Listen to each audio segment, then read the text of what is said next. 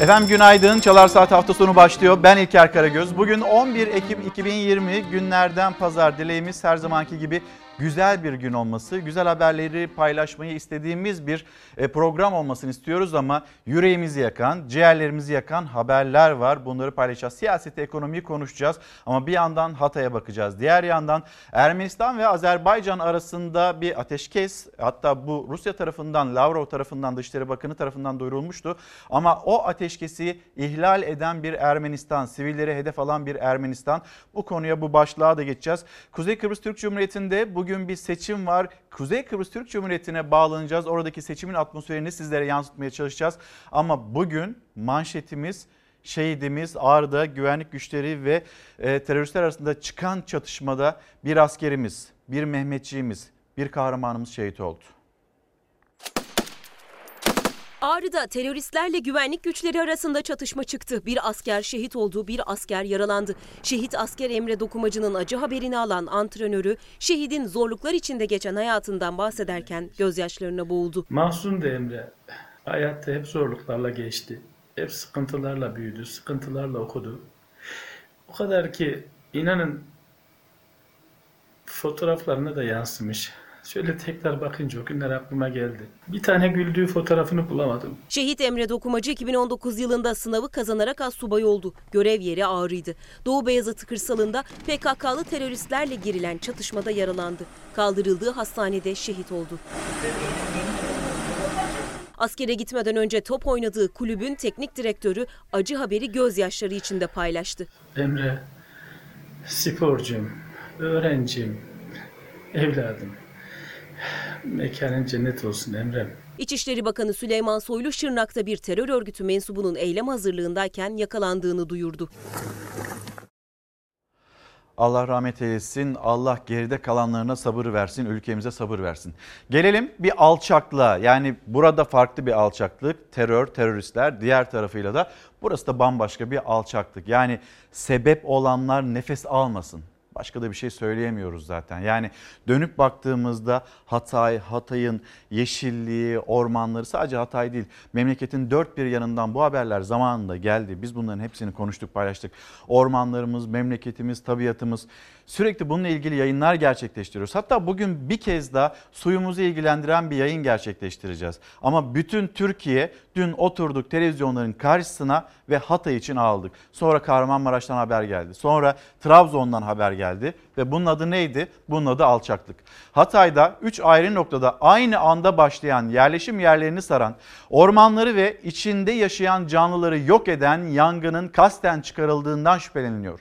PKK'lı bazı hesaplarda sabotajı sahiplendi. Hatay'da Yangın önceki gün başladı ve 3 ilçeye yayıldıktan sonra ancak dün akşam saatlerinde kontrol altına alındı kayıp büyük. Yangının nedeni ise tartışmalı. Hatay Belediye Başkanı Lütfü Savaş, yangının 3 ayrı noktada çıkması profesyonelce yapılmış bir sabotaj dedi ki dün burada Çalar Saat'te kendisini ağırlamıştık demişti ki Lütfü Savaş hiç masumane durmuyor. Biz burada bu bölgede yangınlarla karşı karşıya kaldık. Yangınlara müdahale etmeye yani kendi e, içlerinde bir yeterliliğe de sahip olduklarını da paylaştı. Ama aynı anda üç farklı yerde yetişilemesin diye yani oradaki ormanlar yansın diye bir sabotajdan şüpheleniyorum dedi. Masumane değil dedi Lütfü Savaş ve yangının Molotov kokteyli ile çıkarıldığı iddia edildi. Valilik ise sabotaj iddialarının araştırıldığını, 3 zanlının gözaltında olduğunu açıkladı. Sosyal medyada Ateşin Çocukları adlı grup da Hatay'daki kutsal ateşi selamlıyoruz paylaşımını yaptı. HDP ise yangını bölgede verilen maden izinlerine bağladı. Burada bir yandan sabotaj ihtimali var ki bu sabotaj ihtimali çok yüksek sesle dillendiriliyor. Akşam saatlerinde Tarım ve Orman Bakanı Bekir Pakdemirli'den de bir açıklama geldi. Hatay'daki yangının kontrol altına alındığı, alınabildiği ile ilgili ve bir yandan da gözaltıların gerçekleştiği bilgisini paylaştı.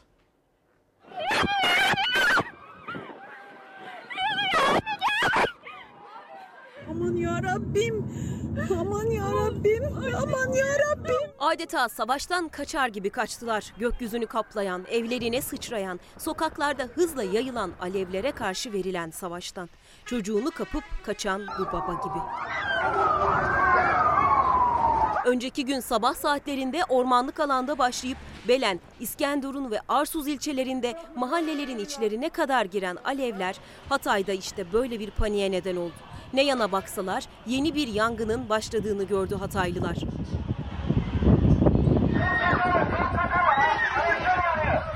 Aha karşı ora nasıl yandı ya? Karşı yandı ya. Sokak aralarındaydı alevler, evlerin içine atladı. Yetkili ya da vatandaş herkes seferber oldu. Polisler de alevlerle mücadeledeydi, vatandaş da. Abi gel bu tarafa gel. Memur bey gel bu tarafa. Yavaş yavaş. Yangına müdahale edemeyen itfaiye erlerini ayranla serinletti. Yaklaşabilen hayvanları kurtarmaya çalıştı.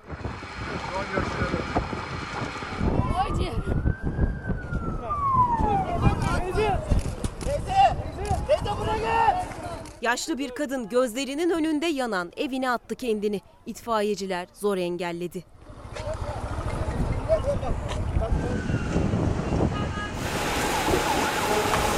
Havada yangının söndürülmesine yardım etmedi. Hava sıcaklığı 30 dereceydi ve rüzgar zaman zaman 70 kilometre hıza ulaşıyordu. Tarım ve Orman Bakanı Bekir Pakdemirli Hatay'a gitti. Önce havadan inceleme yaptı, sonra yangında zarar görenleri ziyaret etti. Ardından kameraların karşısına geçti. Buradaki yangına bir uçak, 5 helikopter, 188 aracız, 25 iş makinesi ve bugün yapılan takviyelerle beraber 750 personelin e, müdahale ettiğini söyleyebilirim. Müftüler Mahallesi, Nergizlik Mahallesi, Kara Hüseyinli Mahallesi ve Belen ilçe merkezinde yer yer e, etkilenmeler e, yaşadık. Tabii bunlarla ilgili hasar tespit çalışmaları e, başladı. Hasar tespit çalışmaları e, mütakiben inşallah en kısa zamanda yaraları sarmak e, maksadıyla belli ödemeler gerçekleşecek. Yangınların birbirinden farklı bölgelerde başlaması sabotaj iddialarını güçlendirdi. kundaklama ve terör eylemi. Bu işi kim yaptıysa yargının da inşallah hesabını vermesi için ne çalışma gerekiyorsa yapacak. Bunların hiçbirisi masum değil. Hava 26-27 derece en fazla. Yani Hatay e, bu sene 43 dereceyi de gördü. 43 derecede hiç yangın tehlikesi geçirmedik biz. Bakan Pakdemirli de sabotaj ihtimaliyle ilgili gözaltına alınanlar olduğunu söyledi. Çok ciddi kasıt şüpheleri ortaya çıktı. Bununla ilgili de tabii ki valiliğimiz çok yönlü soruşturmayı yürütüyor. Bununla alakalı dört şüpheli gözaltında. Bunun ikisi savcı tarafından serbest bırakıldı ve iki yeni daha şüphelimiz var. Bunlarla ilgili de işlem yapılacak. Ne yazık ki yangın sadece Hatay'da değildi. Trabzon, Kahramanmaraş, Osmaniye'de alevlere teslim oldu. Tüm yangınlar kontrol altına alındı. Görüntü bu bir terör, bu bir sabotaj ve başka bir yere de çıkmıyor. İşte görüyorsunuz orada yaşlı bir kadın bir evine yetişmeye çalışıyor. Yanan ya da yanmasın diye evine ya da hayatına yetişmeye çalışıyor. Orada ormanlardaki canlılar hani böyle allayıp pulluyorlar ya bu terör örgütünü güzel bir şekilde barışı savunan bir örgüt olarak anlatmaya, izah etmeye çalışıyorlar ya. Onu söyleyenler burada yapmış olduklarını acaba görürler mi?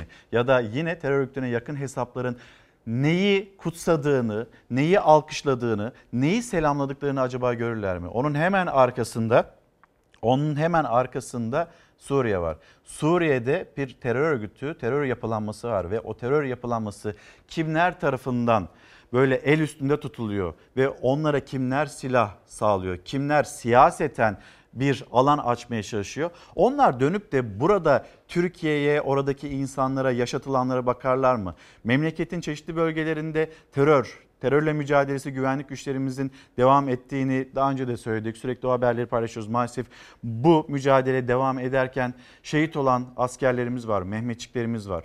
Bir taraftan bununla mücadele ediyorsunuz. Diğer taraftan buradaki hainlikle, buradaki gaddarlıkla, buradaki vicdansızlıkla mücadele etmeye çalışıyorsunuz. Şu anda yani ortaya çıkan tabloya baktığımızda, gözaltılara baktığımızda bir Molotov iddiası var ve aynı anda farklı farklı bölgelerde çıkan yangınlar bunun bir sabotaj olduğunu, bunun bir terör saldırısı olduğunu yine göstermekte. Gazete Pencere'den sonra bir başka saldırıya geçeceğiz. Ermenistan ve Azerbaycan arasında e, ateşkes anlaşması imzalanmıştı. Saatlerce sürdü. İşte Rusya tarafları masaya oturttu. Dışişleri Bakanı Lavrov geçti kameranın karşısına tek başına yaptı e, o açıklamayı ve ateşkes ilan edildi. Sonra ne oldu? Önce bir Hürriyet gazetesini okuyalım. Kritik 72 saatten söz ediyor Hürriyet gazetesi. Ermenistan'ın Azerbaycan şehirlerine yönelik saldırıları aralıklarla devam edince 72 saatlik geçici ateşkes sıkıntılı başladı. Azerbaycan ve Ermenistan Dışişleri Bakanlarının Moskova'da 11 saat süren görüşmesinde ateşkes kararı alındı. Dün saat 12'de başlayıp 72 saat sürecek ateşkeste esirler ve cenazeler değiştirilecek. Sivillere insani yardım ulaştırılacak. Azerbaycanlı bazı aileler ateşkes saatine yakın terk ettikleri evlerine geri döndü. Ancak Ermenistan ateşkesi sık sık ihlal etti. Azerbaycan şehirlerine yönelik saldırıları saat 12'den sonra da devam etti. Ateşkes çiğneniyor uyarısı yapan Azerbaycan bazı Ermeni hedeflerini imha ettiği Cumhurbaşkanı Aliyev Ermenistan kalıcı ateşkes istiyorsa Karabağ'ın Az- Azerbaycan toprağı olduğunu idrak etmeli. Şimdi burada bu süreçte defalarca Rusya'ya ulaşmaya çalışan Ermenistan'ın Başbakanı Paşinyan ve yine karşılığında aldığı yanıt Orası Ermenistan'ın toprağı değil ki ben neyine yardım edeyim. Aynı söylem İlham Aliyev tarafından geldi. Biz kimsenin toprağına girmiş değiliz. Biz senelerdir devam eden haksızlığı artık gidereceğiz. Biz bunun için oradayız. Kendi topraklarımızdayız. Yani birbiriyle paralel açıklamalar devam ederken Lavrov masaya oturttu tarafları ve bu açıklama geldi. Ateşkes kararı geldi. Sonra ne oldu? Zaman zaman ihlal edildi ama Ermenistan burada Karabağ'da yine sivillere hedef aldı.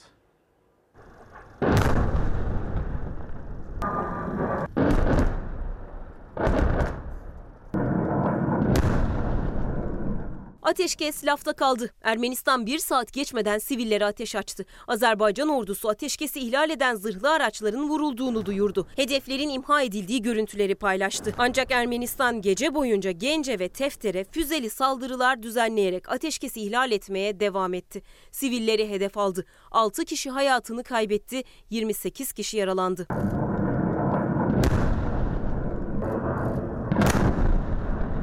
Dağlık Karabağ'da 27 Eylül'de başlayan çatışmaların sona ermesi için devreye girmişti Rusya. Devlet Başkanı Putin'in çağrısıyla Azerbaycan ve Ermenistan Dışişleri Bakanları Moskova'da masaya oturdu. Zirveden ateşkes kararı çıktı. Ancak ateşkesin yürürlüğe girmesinden hemen sonra silah sesleri yükseldi. Bakü yönetimi Ermenistan ordusunun Terter ve Adam'a ateş açtığını duyurdu. Azerbaycan Savunma Bakanlığı saldırıyı gerçekleştiren Ermenistan mevzilerinin imha edildiğini açıkladı.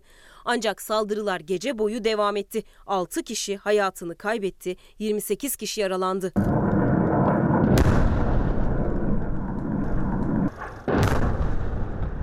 Rusya'nın girişimiyle hazırlanan ateşkes metninde Azerbaycan ordusunun şu ana kadar işgalden kurtardığı topraklardan geri çekilmesiyle ilgili bir ifade yer almadı.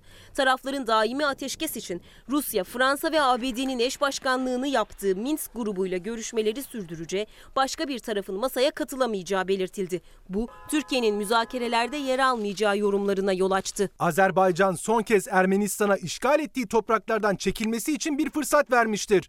Türkiye başından beri ancak Azerbaycan'ın evet diyeceği çözümleri destekleyeceğini vurgulamıştır. Bu anlayışla sahada ve masada Can Azerbaycan'ın yanında olmaya devam edecektir. Ateşkes iyi bir şey, ona bir şey demiyorum ama Türkiye açısından çok e, sorunlu buldum. O masada Türkiye'nin mutlaka, mutlaka, mutlaka olması gerekiyor. Onun için Türkiye, bizi yöneten arkadaşlarımız bu konuya çok dikkat etmeli. Azerbaycan Cumhurbaşkanı Aliyev'in yardımcısı Hikmet Hacıyev ise Türkiye'nin Agit Minsk grubu üyesi olduğunu belirtti. Türkiye'nin bu süreçte yer alması beklenmektedir dedi. İzmir Karşıyaka'ya günaydınlarımızı iletelim. Çalar Saat hafta sonunda şu anda ekran karşısında olan izleyicilerimiz Türkiye'nin, dünyanın sizin ve bizim gündemimizi aktarıyoruz. Bugün bir etiket başlık belirlemedik. Çalar Saat hafta sonu dedik ama eğer derseniz ki hadi bugün de etiketi biz belirleyelim. Lütfen mesajlarınızı hem Instagram'dan hem de Twitter'dan bizlere ulaştırın. Instagram hesabım İlker Karagöz Fox. E, Twitter hesabımda Karagöz İlker. İsterseniz yayının bu dakikadan sonrasında e, etiketi yani bugün bugünün başlığını siz belirleyebilirsiniz. Yani biz aslında Türkiye'nin gündemine, dünyanın gündemine yavaş yavaş böyle haberlerimizde katkı sağlamaya çalışırken sizden de o etiketi bekliyoruz. Siz söyleyin biz de etiketi seçmiş olalım. Karar Gazetesi masayı Rusya kurdu, Türkiye yok. Rusya'dan Türkiye'ye stratejik çalım. Ankara devre dışı bırakılarak Moskova'da kurulan ateşkes masasından barış görüşmelerine başlanması ve Amerika Birleşik Devletleri, Fransa ve Rusya'nın arabulucu olması kararı çıktı. Karabağ konusunda Türkiye'siz masaya oturmayacağı açıklanan Azerbaycan ise Ankara'yı dışlayan anlaşmayı kabul etmek zorunda kaldı. Şimdi Azerbaycan'da Türkiye için de tabii ki kıymetli Azerbaycan'ın istekleri. Azerbaycan sonuç almaya çalışıyor. Bu bir ateşkes süreci. Taktiksel bir ateşkes süreci mi? Yani bu ateşkes süreci içinde Ermenistan'ın o saldırıları özellikle sivillere yönelik saldırıları devam ederken acaba e, uluslararası dünyada ya da kamuoyunda nasıl bir haklılık ya da nasıl bir gerekçe ortaya koyabilir? Bu bir tartışma konusu olacak. Azerbaycan orada 30 senedir topraklarını e, tekrar geri almak istiyordu. Şimdi elinde bir fırsat var ve devam ederse yani bir yandan tamam müzakere masasında çalışmalarını sürdürürse ama diğer yandan da bu saldırılara karşı yanıt verip ilerlemeye devam ederse o hedefine, o hayaline ve kendine ait olana Karabağ çok yakın. Gözlemlerimiz bu şekilde. Hürriyet gazetesine bir geçiş yapalım. Manşetine bakmıştık Hürriyet gazetesinin. Bir de koronavirüsle ilgili bir açıklama Ertuğrul Özkök yazdığı Hürriyet gazetesinden. Yerli aşıda sürpriz salı günü. Sağlık Bakanı Fahrettin Koca ile birlikte Adana'ya gittim. Koca sohbetimizde salı günü Türkiye'yi bekleyen bir sürprizi açıkladı. O gün Türkiye'de insan üzerinde uygulanacak ilk aşının 1000 dozluk üretimi tamamlanacak. 44 gönüllü önce 5 günlük bir karantinaya girecek. Ardından İlk gün birinci dozu, 21. günse ikinci dozu vereceğiz. Yani şimdi gözler salı günü e, yapılacak olan açıklamada Sağlık Bakanı Fahrettin Koca'nın yapmış olacağı ya da yapacağı açıklamada olacak. Geri gelelim Avrupa ne durumda? Türkiye'nin tablosuna da bir bakmak istiyoruz hep birlikte. Avrupa'da vaka sayısı çıldırdı. Dünyada Ağustos ayından bu yana korona vakalarında ciddi bir yükseliş kaydediliyor. Dünya Sağlık Örgütü Avrupa'da önceki gün 109 bin 740 vaka tespit edildiğini belirterek günlük vaka sayısında ilk kez 100 bin sınırının aşıldığını açıkladı ve Avrupa Fransa için öyle, İtalya için öyle, İspanya için öyle ve Almanya için öyle ki bu süreci en dikkatli götüren ülkelerden bir tanesi Almanya'ydı ve onlar kırmızı alarm seviyesinde. Bizden gelen açıklamalarsa Sağlık Bakanı Fahrettin Koca'nın yapmış olduğu açıklama. E, o da Türkiye'de salgının kontrol altına alındığına dair. Hemen ben bir Hüseyin'den rica edeyim. Türkiye'nin koronavirüs tablosunu da sizlerle paylaşmış olalım. Şimdi bu tabloya baktığımızda o tartışmalar devam ediyor. Biz hastanelerde tedavi görenleri tabloya yansıtıyoruz. Ama işte vaka sayısını, günlük vaka sayısını paylaşmıyoruz. Bunun bir matematiği varmış. Hemen bir gideyim ben tabloya göstereyim sizlere. 113.102 test yapıldığını belirtiyor Sağlık Bakanlığı ve yine Sağlık Bakanı Fahrettin Koca'nın açıklaması ne kadar test yapıldıysa bunun onda birini siz Türkiye'deki günlük vaka olarak tespit edebilirsiniz diyor. Yani Türkiye'de 11.300 dolaylarında bir vaka sayısı var. Ama biz tabloda neyi görüyoruz? Hastanelerde tedavi olanların sayısını görüyoruz. Onun sayısı da 1649. 56 vatandaşımızı biz bu koronavirüs nedeniyle e, kaybettik. Yaşamlarını yitirdiler. İyileşen hasta sayısı 1391. Bir yandan okullar açılacak. Veriler onların endişesi devam ediyor. Göndereceğim diyen var, göndermeyeceğim diyen var. Ama hep şu söylendi. Bilim kurulu üyeleri de bunu söyledi ya da bu konunun içinde olan sürekli takip eden isimler mesela Profesör Doktor Mehmet Ceyhan şunu söyledi. Günlük iyileşen sayısı, vaka sayısını hasta demiyorum. Günlük iyileşen sayısı vaka sayısının ne zaman geçerse toplum içinde salgın belli anlamda kontrol altında denilebilir demişti. Şimdi bakıyoruz hastanelerde tedavi olanların bile altında iyileşen sayısı var. Bir de tabii veri tartışmaları var. Bir bakalım geri dönelim. Sehven yapıldı bile demeden, hiçbir şey demeden, sanki hiçbir şey olmamış gibi bu tabloyu kaldırıp e, bir gün sonra yeniden bu şekilde makyajlayarak yayınlamak e, gerçekten anlaşılır bir durum değil. 16 milyonluk şehirde İstanbul'da 5 haftada Covid-19 kaynaklı yalnızca bir kişinin öldüğünü duyurmuştu Sağlık Bakanlığı. Fox Haber'in şüpheyi dile getiren haberinin ardından Sağlık Bakanlığı o verileri internet sayfasından kaldırdı. Yenileyerek tekrar servis etti. Tabloya göre İstanbul'da 5 haftada koronavirüs kaynaklı ölüm sayısı 216 olarak güncellendi. Ama tablodaki diğer bölgelerde ölüm sayısı azaltılarak. Başka sözcük bulamıyorum. Gülünç. Gülünç bir değişiklik yapılmış.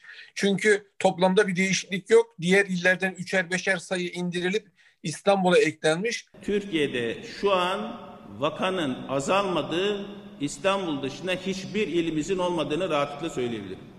Sağlık Bakanı Fahrettin Koca da İstanbul'daki vaka sayısındaki artışı dikkat çekmişti. O kadar vakaya rağmen 5 haftada nasıl oldu da sadece bir kişi hayatını kaybetti diye sordu Fox Haber. Yanıt veri tabanındaki sorun olarak gösterildi. Yeni raporlamada bölge bazlı açıklanan ölüm sayılarının tamamı yeniden yazıldı. Birçok bölgede daha önce açıklanan ölüm sayıları düştü eksilen sayılar İstanbul'a ait ölüm sayılarına eklendi.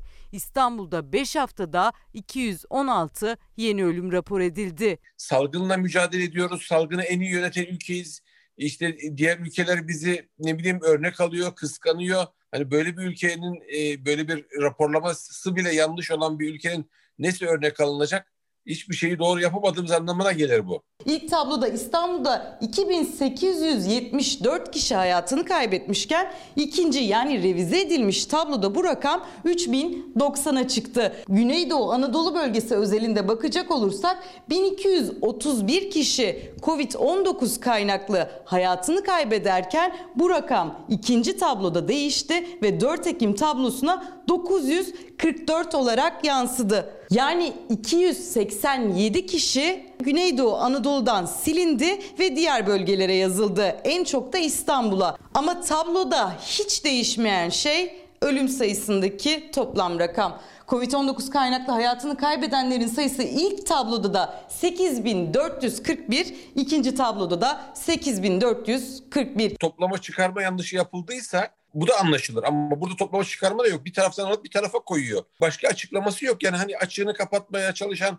çocuğun yaptığı bir hata gibi hiçbir dayanağı yok. Bilimsel bir açıklaması olmadan hasta vaka ayrımı yapan sehven yayınlanmış makale skandalının ardından bu kez de ölüm sayıları ile ilgili skandalı imza atan Sağlık Bakanlığı'nın güvenilirliği tartışmaya açıldı. Bunun sorumluların mutlaka açığa çıkarılması lazım. Sağlık Bakanlığı'nın haberiyle yapıldıysa Sağlık Bakanlığı'nın istifası lazım. Sağlık Bakanlığı'nın haberi yoksa bundan sorumlu olan kişilerin e, görevden alınması lazım. Mesajlarınız geliyor. Bir yandan başlık teklifleriniz de gelmekte. Mesela onlardan bir tanesi size de danışayım. Şeyda Hanım göndermiş. İçimiz yanıyor. Aslında olabilecek bir başlık. Siz ne dersiniz?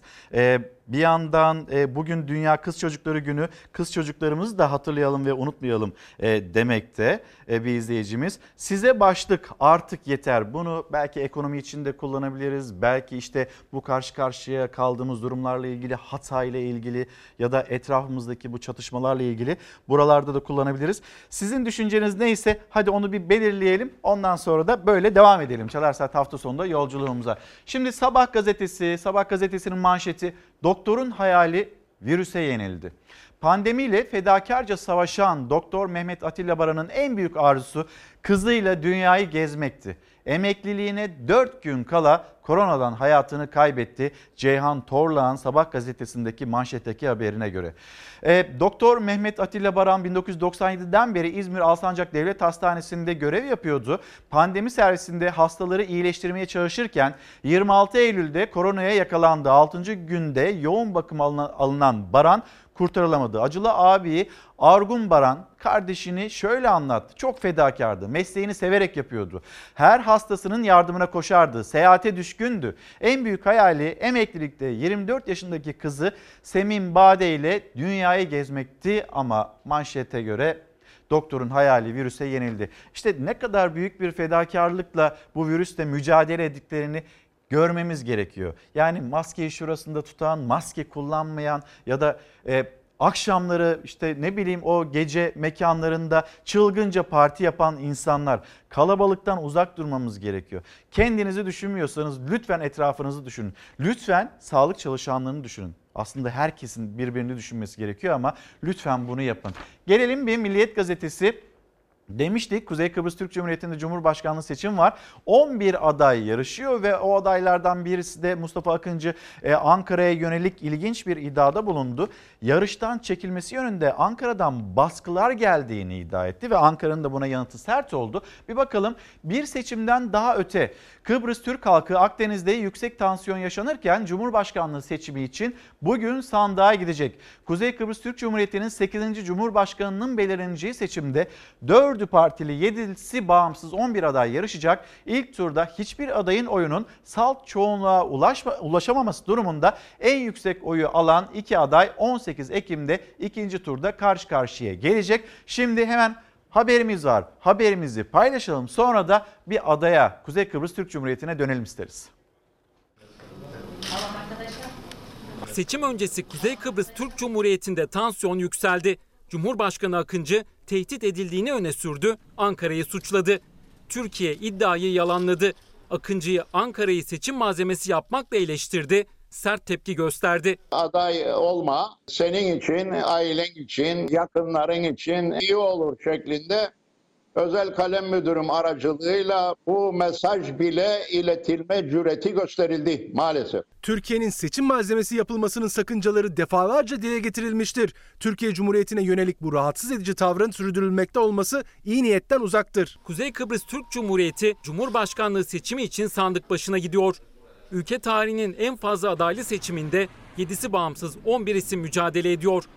Halk seçimde anayasa değişikliği için de oy kullanacak. Tüm baskılara karşı pazar günü cevabımızı sandıkta vereceğiz. Bağımsız adaylardan biri de şimdiki Cumhurbaşkanı Mustafa Akıncı. Akıncı katıldığı televizyon programında adaylıktan çekilmesi için tehdit edildiğini söyledi. Türkiye'yi suçladı. Büyükelçiden bilgi almak istediğini ama Ankara'nın Türk elçiye izin vermediğini öne sürdü. Maalesef davetime icabet etmedi. Ankara'ya danışayım ona göre dedi. E, Ankara'ya danışmış ve gelmemesi söylenmiş. O da Cumhurbaşkanı'nın davetine gelmedi. Akıncı'nın iddialarını Türkiye, Lefkoşa Büyükelçiliği aracılığıyla yanıt verdi. Sayın Akıncı'nın dile getirdiği şahsına yönelik adaylıktan çekilmesi mesajı verildiği yönündeki ifadeleri tamamen gerçek dışıdır. Türkiye Cumhuriyeti seçimlerin güven içerisinde yapılması da dahil her bir Kıbrıs Türk'ünün canını da malını da korumakta kararlıdır. Kuzey Kıbrıs Türk Cumhuriyeti'ne Cumhurbaşkanlığı seçimlerinin 26 Nisan'da yapılması planlanmış ancak Covid-19 salgını nedeniyle ertelenmişti. Yarınki seçimde oyların salt çoğunluğunu alan aday çıkmadığı takdirde seçim ikinci tura kalacak. Efendim şimdi hemen Kuzey Kıbrıs Türk Cumhuriyeti'ne dönelim. İletişim uzmanı Özdemir Tokel zaman zaman kendisiyle de e, yayınlar gerçekleştiriyoruz. Günaydın. E, İstanbul'dan günaydın. selamlarımızı iletelim sizlere. Ve Biz de e, acaba günaydın diyoruz. Günaydınlar. Nedir şu anda durum? Yani oy verme işlemi başladı mı? Oradaki o seçimin atmosferini bize bir anlatabilir misiniz? Elbette. Ee, herkese günaydın. Bütün Türkiye'ye günaydın. Ee, Kıbrıs'ta oy verme işlemi başlamış durumda. Ee, az önce haberinizde de belirtmiş olduğunuz gibi 11 aday var. Yaklaşık olarak 200 bine yakında seçmen var. 200 bine yakın seçmen bugün sandık başına gidip e, Kuzey Kıbrıs Türk Cumhuriyeti'nin bir sonraki Cumhurbaşkanı e, belirleyecek e, diye düşünüyoruz. E, ilk turda biter mi seçim? E, aslında çok büyük bir beklenti yok. İlk turda biteceği e, öngörülmüyor. Bütün kamuoyu araştırmalarında seçimlerin ikinci tura e, kalacağını ve bir hafta sonra yapılacak e, ikinci turda e, Cumhurbaşkanı'nın kim olacağının belli olacağı söyleniyor. E, 40 gündür, 60 gündür devam eden, 40, 60 ile 40 gündür e, devam eden bir kampanya süreci var. Ama biliyorsunuz ki Covid öncesi yapılması gereken bir seçimdi bu. Ee, Nisan ayında yapılması gereken bir seçimdi ama e, pandemi süreci nedeniyle ertelenmişti 6 aylığına. Ve yeniden seçim atmosferi başladı.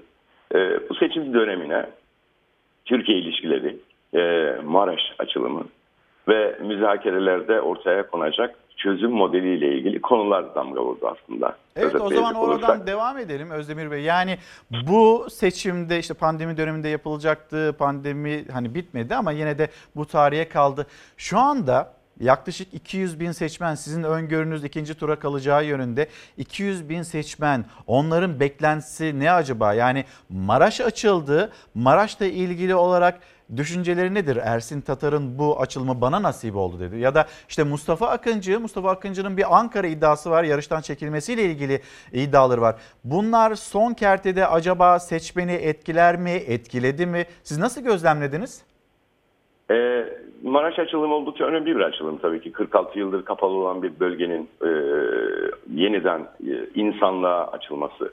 E, sadece Kıbrıslı Türklere değil, e, oradaki eski mal sahiplerine devir olacağı için bu mantıkla uluslararası hukuka uygun bir mantıkla e, açıldığı için Maraş e, sadece Türklere değil aslında Rumlara da ve Maraş'ta e, malı mülkü bulunan e, tüm dünya ülkelerine ait insanlara da açıldığı için e, şöyle bir tabir kullanılıyor. Maraş aslında insanlığa açıldı. Son derece önemli bir adım, tarihi bir adım.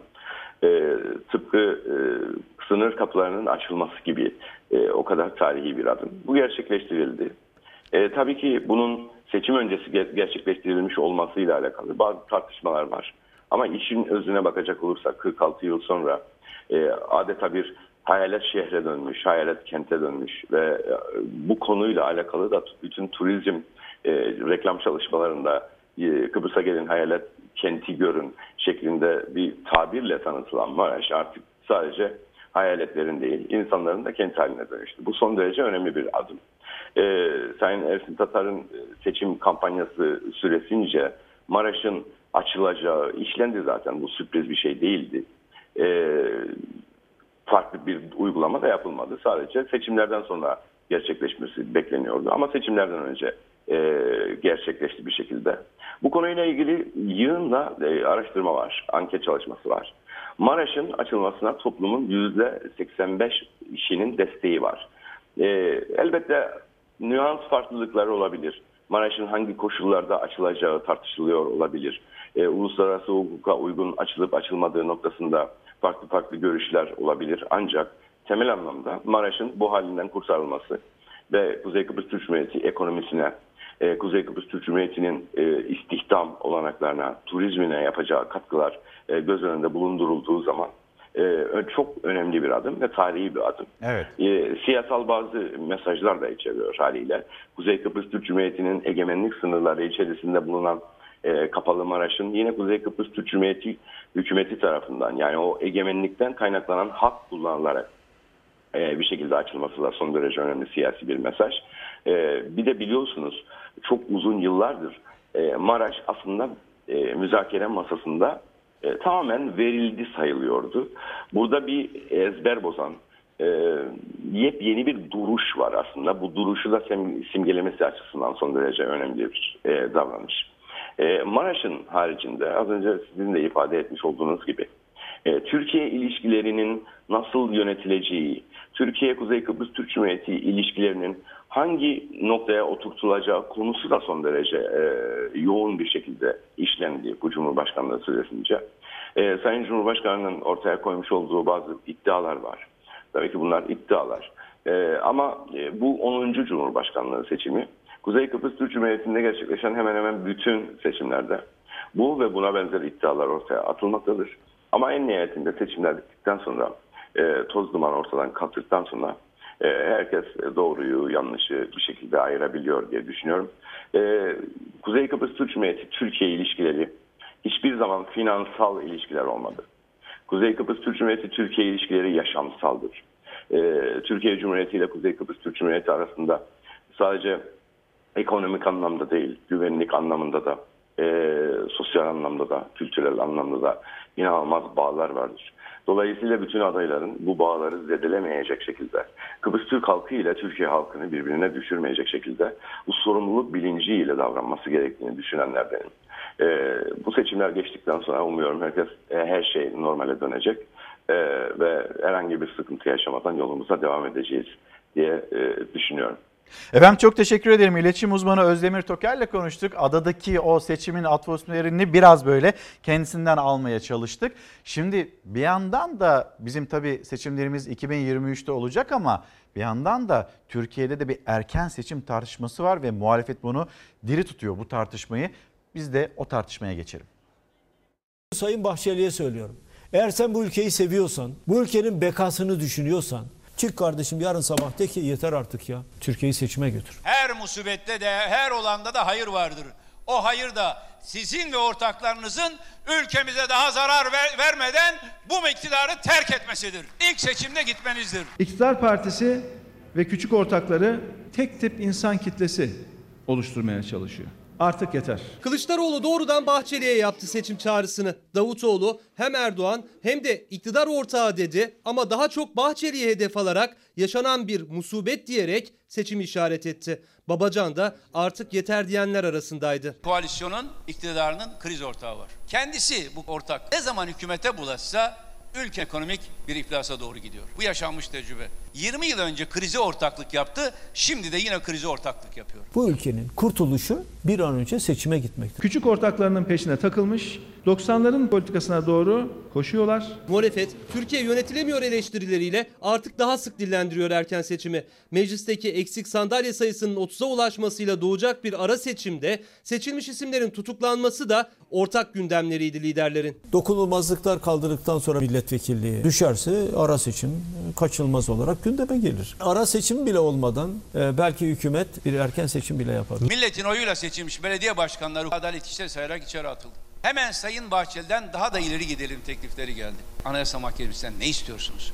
Anayasa Mahkemesi sizin onay makamınız mı? Noteriniz mi? Serok olarak anılan eski başbakan yalanı dolanı bıraksın da. Sayın Bahçeli bizi aşağıladığını düşünerek Serok Ahmet demiş. Ya kardeşim Allah aşkına beni bırak. Milyonlarca vatandaşımızın diline hakaret ediyorsun. Hiç mi asgari saygın yok? Bu vatandaşların dilini, kelimelerini hakaret unsuru gibi kullanarak ne kazandığını düşünüyorsun? Dilde dahil olmak üzere eğitime erişimin önündeki her türlü engelde kaldıracağız. Yeni günde liderlerden kim konuşsa seçime yönelik verdi mesajlarını. Davutoğlu Mersin ve Kars Kongresi'nde, Babacan Diyarbakır'da konuştu. Kılıçdaroğlu KRT televizyonunun konuğuydu. Keşke seçime gidin. Nasıl zorlayacağız? Zorladık. MHP onlar da hayır gitmiyoruz arkadaş. 17-25 Aralık sonrası saatini 17-25'e ayarlayan ama şimdi yolsuzluklar ekonomisinin başında bulunan bakanı savunmak için tweetler atan Sayın Bahçeli nerede? Cumhurbaşkanı arkasında saf tutmaya devam edecek mi? Türkiye'yi yönetenlere buradan sesleniyorum. Demokratik yollarla siyasi mücadeleye inanmış vatandaşlarımıza adeta seçimler gereksiz duygusunu yaşatarak zaten büyümekte olan Kürt meselesini daha da alevlendirmeyin. Muhalefet hesabını olası bir erken seçime göre yapıyor. Koalisyon ortağı diye hedef aldıkları Cumhur İttifakı ise 2023 söyleminden geri adım atmıyor. 3 yıl boyunca seçim yok. 3 yıl seçim olmamak demek tertemiz bir hizmet dönemi demek. Emeklilikte yaşa takılanlar kendilerini hatırlatıyorlar ama Nisa Hanım da aslında desteklemiş. Bugünkü başlığımız artık yeter. A'sı ve Y'si büyük bir şekilde başlığımızı artık yeter olarak belirleyelim. Diyor ki o da orman yangınlarına, işsizliğe, ekonomiye, haksızlığa her şeye uygun bir başlık olduğunu düşünüyorum demiş. Tamam biz de bugünkü başlığımızı artık yeter olarak belirledik. Bu başlık altında e, Çalar Saat'in geri kalan kısmında konuşmaya devam edelim. Bu arada bir geçmiş olsun diyelim. İzmir'de saat 8.41'de e, yerin işte 17.6 kilometre derinliğinde bir deprem meydana geldi ve 3.8 şiddetinde e, bir deprem olduğunu bilgisini de Kandilli açıklıyor. Aynı zamanda AFAD'ın yaptığı açıklamada İzmir'in Çeşme ilçesinde 3.7 büyüklüğünde ve yerin 67.60 kilometre derinliğinde meydana geldiğini açıklıyor.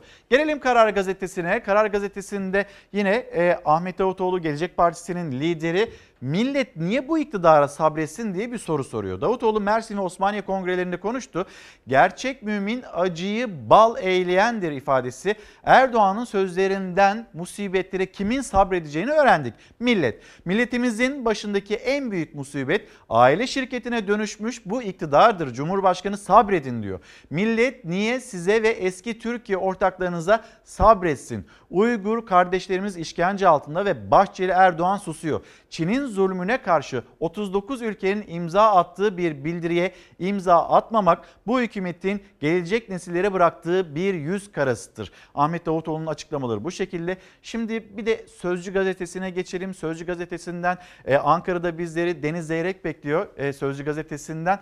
E, sonra da bir Cumhuriyet gazetesine geçeceğiz. Şöyle bir gazeteleri okuyalım istiyoruz. Bir de Türkiye'nin gündemine karikatürlerle bakmak istiyorum Deniz Zeyrek'le birlikte. Şimdi bu konuya bir dönelim. Sözcü gazetesi manşeti din tüccarları halkı böyle sömürüyor. 3000 dolar ver seyitlik belgesini al. Bazı din görevlileri 3-5 bin doları veren kişiye bu kişinin Hazreti Muhammed'in soyundan geldiğine ilişkin sahte seyitlik belgesi düzenliyor. İşte detayları ve Sözcü gazetesinden Saygı Öztürk'ün haberi. Türkiye'de son yıllarda kendisini Şeyh Seyit süsü veren halkı iyice istismar etmeye başladı. Son örnek Şanlıurfa'dan bazı din görevlileri 3-5 bin doları yaklaşık 24 40 bin lirayı vererek işte peygamber soyundan geldiğine ilişkin sahte seyitlik seçerek belgesi vermekte. Bazıları da bu sahte belgeleri Mısır'dan alıyor. Orada daha kapsamlı hazırlanan secereyi almanın bedeli 50 bin dolar. Sahte belgeyi alan tarikatçılar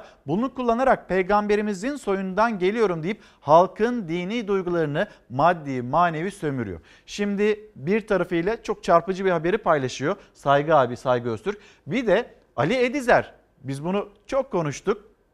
Doktorluğa devam ediyor. Şimdi bir isim GATA, GATA'da başhekim yardımcılığı yapıyor. Öncesine geldiğinizde Sağlık Bakanı Recep Akdağ iken kendisinin yanındaymış 8 ay 8 ay özel kalemliğini yapmış. Bu tartışmalar yükseldiğinde ya o adamın benimle ilgili sözlerine bakmayın o anormal dedi işin içinden çıkmak istedi. Anormal bir kişiyi kişiyi 8 ay 8 çarpı 30 240 günde tanıyamadık mı acaba ya da bu kişinin anormal olduğunu anlayamadık mı? Madem anormal nasıl mesleğini yapıyor? Yani bu soruları da ekleyerek devam edelim. Şimdi mesleğine devam edecek mi etmeyecek mi bu tartışmalar devam ediyordu. Fahrettin Koca ya da Sağlık Bakanlığı'ndan yapılan açıklama hayır bu kişiye görevden el çektirildi denildi. Ama menzil tarikatına yakınlığıyla bilinen ve çirkin mesajları nedeniyle GATA'daki görevinden alınan Ali Edizer'in doktorluk mesleğinin sonlandırıldığı söylenmişti. Bu doğru değil soruşturma bitene kadar doktorluk yapacak. Yani halen e, doktor statüsünü korumakta. Şimdi gelelim bir Ankara'ya döneceğiz. Ankara'da e, Sözcü gazetesi yazarı Deniz Zeyrek bizleri bekliyor. Bir hemen dönelim Ankara'da. Deniz abiye ben bir günaydın diyeyim. Deniz abi günaydın. Sözcü gazetesinin manşetini günaydın. hemen böyle sohbetimize başlamadan önce konuşmak istedim. Dün erken seçim olur mu olmaz mı konuştuğumuz için başka bir tartışmaya geçmek istedim açıkçası Deniz abi.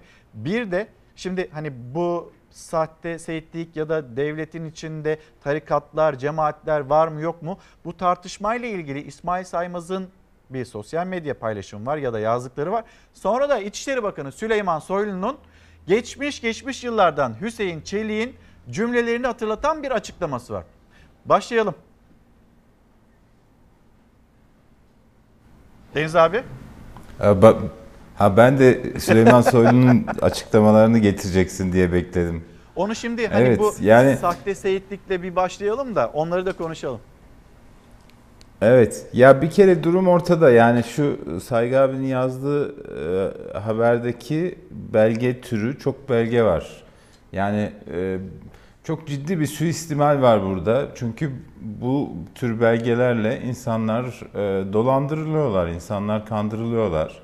İşte böyle türbeler yapılıyor. Zaten o belgede okursan parantez içinde işte Diyarbakır'ın şu köyünde bir e, şeyi var, türbesi var vesaire diye parantez içinde şeyler var. Yani bir yere işaret ediyor sonra orada insanlardan işte her türlü şeyi talep ediyorlar. Para talep ediyorlar vesaire. Bir takım böyle e, mucizevi güçleri olduğuna inandırıyorlar vesaire. Benim bu, bu konuda söyleyebileceğim tek şey e, bunlara e, çok itibar edilmemesi gerektiğidir. Yani insanlarımıza burada çağrı yapmak lazım. Yani e, her duyduğunuza inanmayın, her gösterilen belgeye inanmayın. Maalesef bu tür suistimaller, dolandırıcılıklar vesaire çok fazla oluyor. Ve bu alanda bu suistimale çok açık bir alan. Ne yazık ki bu aslında bu biraz Diyanet'in varlık nedeni biliyor musun? Diyanet'in bunlara çeki düzen vermesi lazım Ama bakıyorsun o, o yapılar Diyanet'in içinde örgütleniyor. Belki e, Sayın Deniz abi, Bakan'ın zaman Süleyman Soylu'nun bugün- açıklamasın Çok özür dilerim. Cumhuriyet Gazetesi'nin manşetinde bir haber var. Müsaadenle o haberi de hem sana okuyayım hem de izleyicilerimize e, okumuş olayım. Cumhuriyet Gazetesi neye dikkat çekiyor ve hani bir yandan devlet, devletin kurumlarında işte cemaatler, tarikatlar var mı yok mu bu tartışma devam ederken bakın hani önünden geçseniz ya da önünden geçenin başına neler neler gelmişti. İşte bir haber Banka Asya yöneticisi müdür yapılmış. O bankadan Diyanet'e 15 Temmuz darbe girişiminin ardından FETÖ'nün en önemli finans kuruluşu Bank Asya'ya para yatıran insanların meslekten ihraç edildiği dönemde bankada yönetici konumunda çalışan isim Oğuz Köktaş'ın Diyanet'e alındığı ortaya çıktı. Köktaş 2017'den bu yana Diyanet Vakfı Yurtlar ve Sosyal Tesisler İktisadi İşletmesi Müdürü olarak görev yapmaktaymış. Cumhuriyet Gazetesi de buna dikkat çekti. Ben de hemen tekrar bir geri döneyim. Ee, haberi okuduktan sonra Deniz abi. Deniz abi. Evet İlker bu bu yani bu noktada Diyanet bu tarikatlar, cemaatler meselesinin üstünde bir kontrol, bir denetim mekanizması olması gerekirken e, tam tersine bu tarikatlar ve cemaatler aşağıdan yukarıya doğru bir örgütlenme içinde Diyanet İşleri Başkanlığı'nda ve onların e, ağırlığı gözle görülür bir şekilde önümüzde duruyor. Yani bu, bu çerçevede hani e, Sayın Bakan, e, Sayın Süleyman Soylu e, şu anda geçmişteki gibi bir durum olmadığını söylüyor. Yani bu tarikatların, cemaatlerin devlet yönetiminde bulunmadığını söylüyor ama yani normalde bir mesela Ali Edizer meselesi e, başhekim yardımcısı olmuşsa e, bir şekilde bir devlet kurumunda yönetici olmuştur. E sonra bakıyorsun işte adalet camiasına bakıyorsun işte hak yolcular denilen bir grup var mesela. Şu anda bütün karar mekanizmalarında onlar var. Ya bunu kimse hiçbirimizin başımızı kuma gömmemize gerek yok. Yani bakıyorsun Sağlık Bakanlığı'nda şunlar var, işte şurada hak yolcular var, şurada şunlar var. E böyle cümleler kurulabiliyorsa bu tarikatlar, cemaatler o kimliklerini kullanarak e, o bakanlıklarda, o kurumlarda güçlenmeye başlamış demektir. O zaman daha önce de FETÖ'cüler var diyordu. Evet Deniz abi o zaman Gelelim hem İsmail Saymaz, gazeteci İsmail Saymaz onun yapmış olduğu bir açıklama değerlendirme aslında kitabından, kitabında da çok değerli bilgiler var. Biraz da onun bilgisine dayanarak devam ediyor İsmail Saymaz. Şimdi diyor ki Hak Yolcular, Adalet Bakanlığı'na, İsmail Ağacılar, Diyanet'e, Erenköycüler, ticarete, Süleymancılar, Kur'an kursları ve öğrenci yurtlarına, ışıkçılar medyaya hükmediyor. Şimdi İsmail Saymaz'ın bu e, cümlelerinden sonra Akşam saatlerinde e, İçişleri Bakanı Süleyman Soylu'dan açıklamalar geldi ve Süleyman Soylu hani 2012 yılında sizler de hatırlayacaksınız Hüseyin Çelik Hüseyin Çelik'e e, bu soru yöneltildiğinde cemaatler hani devlette görev alıyorlar mı ya da yerleştiler mi kadrolaştılar mı diye bir soru sorulduğunda buna kargalar bile güler demişti. Sonra biz o 15 Temmuz'u yaşadık hep birlikte ve şimdi İsmail Saymaz dikkat çekiyor kurumlarda kimler var yani hangi tarikatlar nerede nasıl paylaşılmış bunu anlatırken işte Süleyman Soylu diyor ki belirli grupların demokrasi ve hukuk sistemi dışında siyaseti, sermayeyi ve devleti etki altına alması, yönetmesi, belli yerlere sızarak güç devşirmeye çalışması kabul edilemez.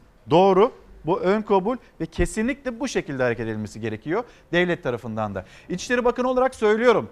Herhangi bir inanç grubunun devletin bir takım noktalarını yönettiği ve sızdığı değerlendirmeleri başlı başına yeni bir istismar alanıdır ve doğru değildir, yalandır, provokasyondur. Şimdi geri dönelim ee, hemen Ankara'ya. Deniz abi açıklamaları hatırlattık. Buyurun. Evet ama işte biraz önce de örnek verdim. Yani X kurumunun başındaki adam kendini o kimliğiyle ifade ediyorsa bunların varlığı söz konusudur demek biraz e, hani kendi kendimizi kandırmak olur.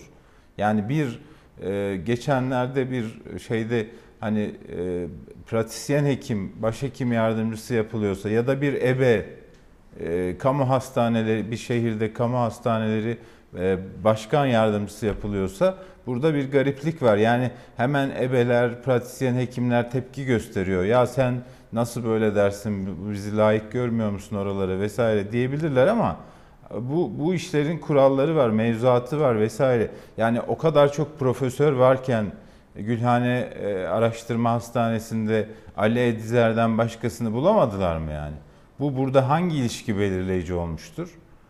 Yani kastettiğimiz şey bu. Liyakatı bir kenara bırakıp bu tür ilişkileri kullanarak devlet içinde üst makamlara geliyorsanız orada e, bu örgütlerin, bu yapıların, bu cemaatlerin, tarikatlerin e, etkisi var demektir. Yönetime bir şekilde müdahale ediyorlar demektir. Yani bunu bunu kimse görmezden gelmesin. Başımızı kuma gömersek bundan biz zararlı çıkarız.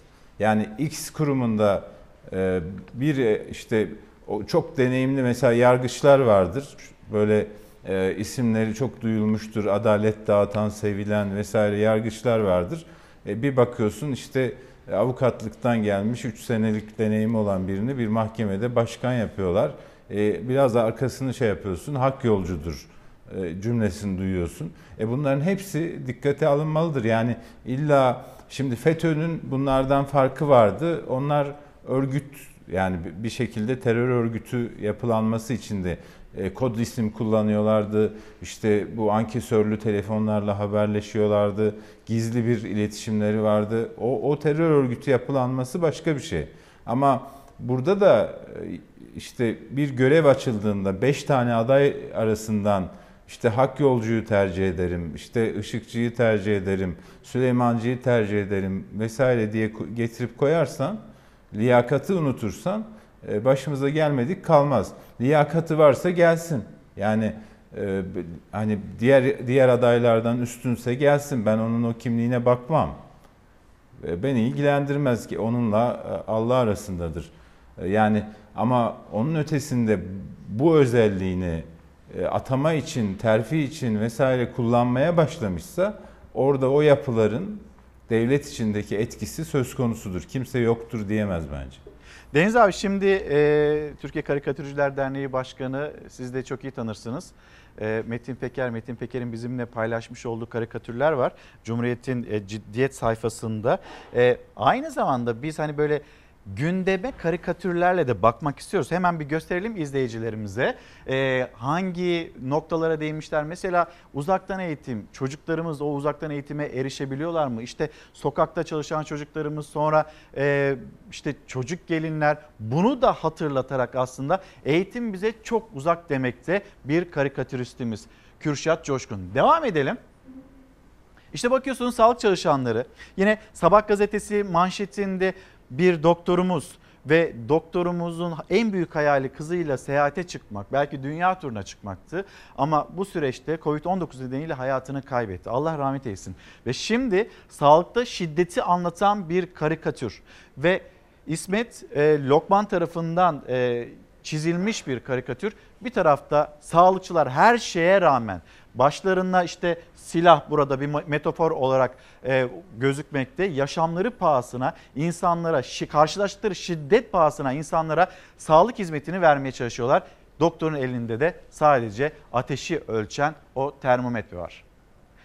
Evet işte yine okullar meselesi. Çocuklarımızı okullara gönderebilecek miyiz, göndermeyecek miyiz? Mehmet Selçuk tarafından bütün herkesteki verilerdeki o tedirginliği yine e, karikatürüne yansıtan bir isim Mehmet Selçuk bir tane daha paylaşalım ve doktorlarımız, doktorlarımızın elleri kolları bağlı durumda, steteskop işte e, ellerini kollarını bağlamış ve gözlerinin önünü göremiyorlar. O kadar çok çalışıyorlar ki artık gözlerinin önünü göremiyorlar. Bu e, karikatürümüzde İbrahim Tuncay'a aitti. Bir tane daha var onu da paylaşalım. Yine uzaktan e, eğitim İsmet Lokman dağ başında çocuklar köylerde eğitime ulaşmaya çalışıyorlar.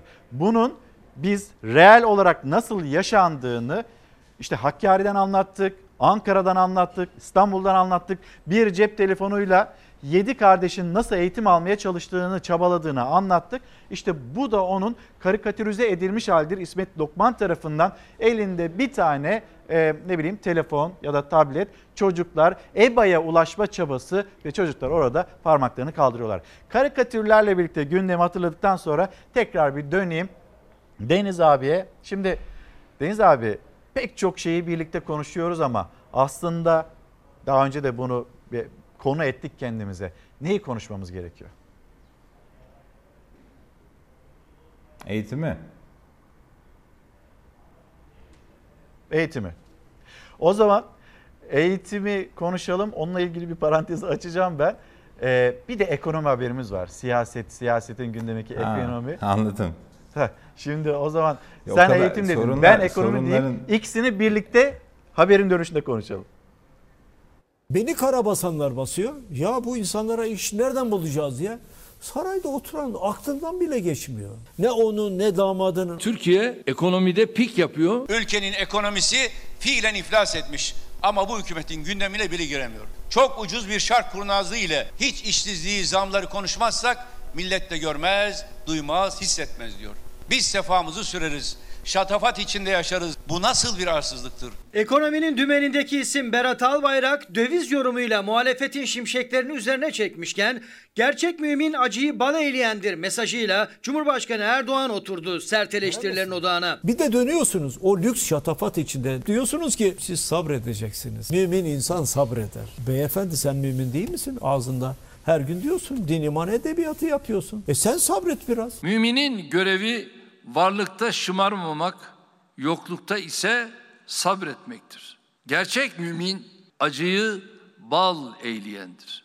Bu fakirliğin, bu yoksulluğun, bu yolsuzluğun failleri, özneleri kim? Sabredecek olan milletse musibet bizatihi bunların sorumlusu olan sizsiniz demektir. Bu ekonomik program tam da Türkiye'nin fakirleştiğini dünya aleme ilan eden bir program oldu. Milli gelirimiz bu yıl 702 milyar dolara gerileyecek. Türkiye'nin tam 14 sene öncesine dönmesi demek. Hükümetin yaptığı yanlışlar yüzünden orta direk yıkılıyor. Babacan orta direk yıkılıyor uyarısı yaparken CHP lideri Kılıçdaroğlu iktidarın TÜİK üzerinden enflasyonu düşük göstererek yeni yılda maaşlara düşük zam yapmayı planladığını savundu. TÜİK rakamları düşük gösterir. Emekliye nasıl daha az aylık veririm? Memura nasıl daha az aylık veririm? Bak enflasyon kaç? Enflasyon 11. E bunu emekli bilmiyor mu? Hazine ve Maliye Bakanı Berat Albayrak'ın yaptığı ben kura bakmıyorum açıklamasının yankıları ise döviz kurlarındaki tırmanışla birlikte devam ediyor. Bugün kur çıkar, yarın iner. Dolar bozdurun dedi. Dolarları yaktılar. Erdoğan açıklamalar yaptı. Dolar alan pişman olacak, Türk lirası alan yaşayacak diye. Tamamının palavra oldu bugün çıktı ortaya.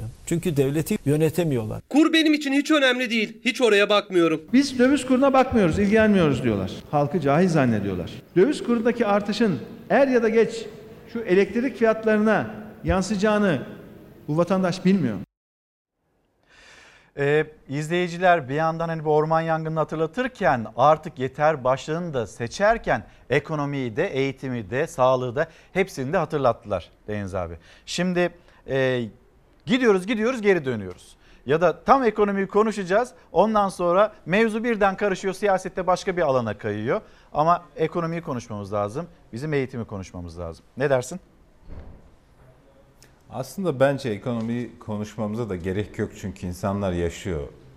Yani burada e, Hazine ve Maliye Bakanı ne derse desin, Cumhurbaşkanı istediği kadar ekonomi pik yapmış desin. E, hani bir şeyi 40 kere söylediğinde doğru gibi algılanır der- derler ya. Evet. Öyle olmuyor.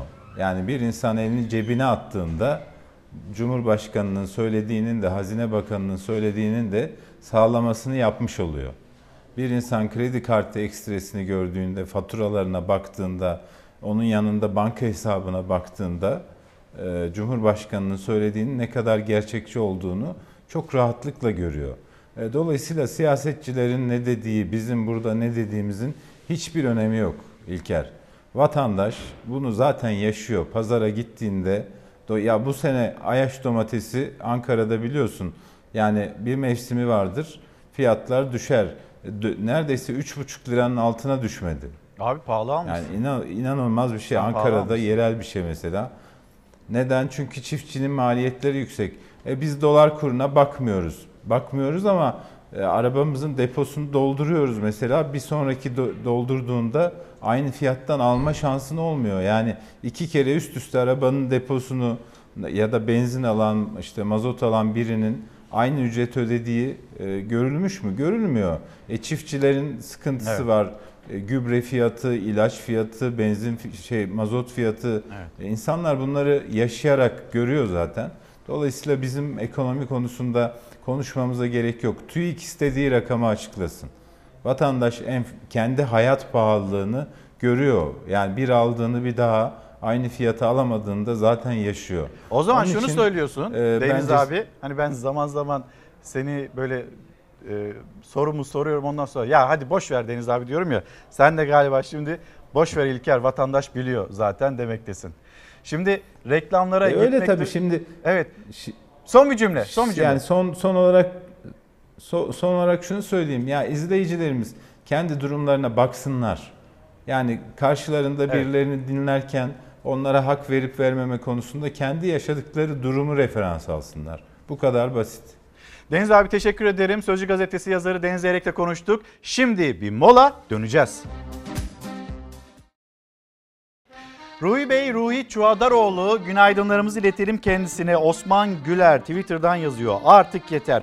Her orman yangınında en önde olan orman muhafaza memurları, orman işleri ve orman mühendisleri ama 3600 konuşulurken bu ateş savaşçıları unutuluyor. Biz de o zaman 3600 ek göstergeden yararlanmak istiyoruz demekte ki 3600 ek gösterge bunun vaadi var sözü var ama gerçekleşmiş değil. Kamuda neden böyle bir ayrım yapılıyor diye pek çok e, izleyicimizden yani sizlerden de mesajlar geliyor ki o 3600 ek gösterge öğretmenlere, hemşirelere, din görevlilerine ve polislere onlara e, çıkarılacağı söylenmişti. Onlara da bu söz verilmiş olmasına rağmen çıkarılmadı. Eğer böyle bir şey olacaksa da bir ayrım yapılmasın demekte. Osman Güler kendilerini hatırlatmakta.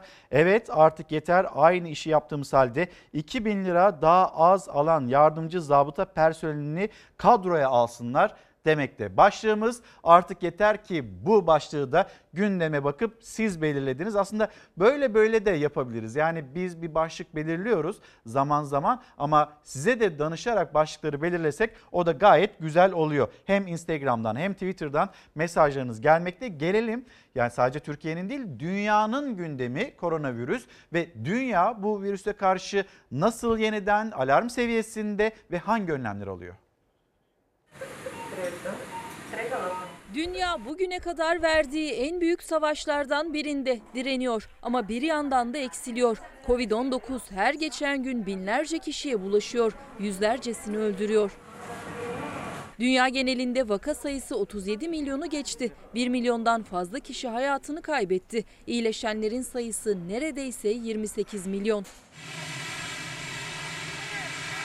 En fazla vaka görülen ülkeler sıralamasındaysa Amerika Birleşik Devletleri başta geliyor. Onu Hindistan ve Brezilya izliyor. Türkiye'de Sağlık Bakanlığı'nın açıkladığı 10 Ekim verilerine göre 334.031 kişi Covid-19 hastası olarak tespit edildi. 8.778 vatandaşımız hayatını kaybetti. Hala 1414 ağır hastamız var. Salgının merkezi halindeki Amerika Birleşik Devletleri bir haftadır Başkan Trump'ın hastalığını konuşuyordu. Testi pozitif çıkan ve hastanede kısa süre tedavi gören Trump ilk kez destekçileriyle bir araya geldi. Beyaz Saray'da kendisini destekleyenlerle bir araya gelen Trump, Beyaz Saray'ın balkonundan destekçilerine seslendi. Daha sonra telefonla katıldığı bir röportajdaysa öksürmesi spekülasyonlara neden oldu. Sosyal medyada Trump'ın iyileşmediği yönündeki iddialar çoğalınca doktoru tehlike yok açıklaması yaptı. Almanya'nın başkenti Berlin'de de yeni tip koronavirüs vakalarındaki artış üzerine yeni tedbirler alındı. Buna göre 10 Ekim'den itibaren Berlin'de restoranlar, barlar, kafeler ve büfeler gece 23 itibariyle kapalı olacak. Berlin esnafı ise kısıtlamaların mali krize neden olacağını belirtti. Paris'te de kapatılan spor salonlarının açılması için gösteri düzenlendi. İtalya'da bilanço ağırlaşıyor. Yeni tip koronavirüs salgınında son 24 saatte 3678 vaka tespit edildi. Bu sayının 24 Nisan'dan bu yana günlük bazda kaydedilen en yüksek vaka sayısı olduğu belirtildi. Parlamentoda ise OHAL uygulamasının 31 Ocak 2021'e kadar uzatılması teklifi kabul edildi. Polonya'da koronavirüs salgınında yaşanan vaka artışları nedeniyle yeniden maske takma zorunluluğu getirildi. Avrupa Parlamentosu Başkanı David Sassoli koronavirüs hastası bir çalışanla temas kurması nedeniyle kendini karantinaya almaya karar verdiğini belirtti. Köksal Bey günaydınlar, mutlu pazarlar diyeceğim ama içim el vermiyor. Salgınlar, yangınlar, seller, depremler, krizler. Öyle bakmayalım ama yine de biz bunları yaşıyoruz maalesef ve bu haberleri de aktarıyoruz ama e, umudumuzu da kaybedersek ve bunların hepsinin geçeceğine olan inancımızı da kaybedersek o zaman daha böyle sıkıntılı psikolojik anlamda daha sıkıntılı günler yaşarız. Şimdi bu haberde de dikkat ettiyseniz Trump'ın doktor açıklama yapıyor. Tehlike geçti diyor. E, gitti askeri hastanede 3 gün kaldı 4 gün kalmadı. Ondan sonra çıktı her şey bitti. Buradan bir başarı öyküsü çıkarmaya çalışıyor galiba. İşte seçimlere de az bir süre kaldığı için Trump ilaç ya da aşı sözü vermişti. Aşı çıkmıyorsa olmuyorsa bir tane ilaç var o da bizi kurtarabilir diye bir seçim kampanyası mı yürütmeye çalışıyor? Ve bunun da gerçekten anlayabilmek mümkün değil. Şimdi e, Ankara'ya döneceğiz. Aslında galiba bizim e, bakım evlerinde, yaşlı bakım evlerinde benzer bir tabloyla karşı karşıya olduğumuzla ilgili sinyaller geliyor. Şimdi en riskli grup yaşlılarımız. Zaten onları koruyabilmek için 65 yaş üstü haftalarca, aylarca dışarıya çıkamadı. Sokağa çıkma kısıtlamalarında tabi tutuldular.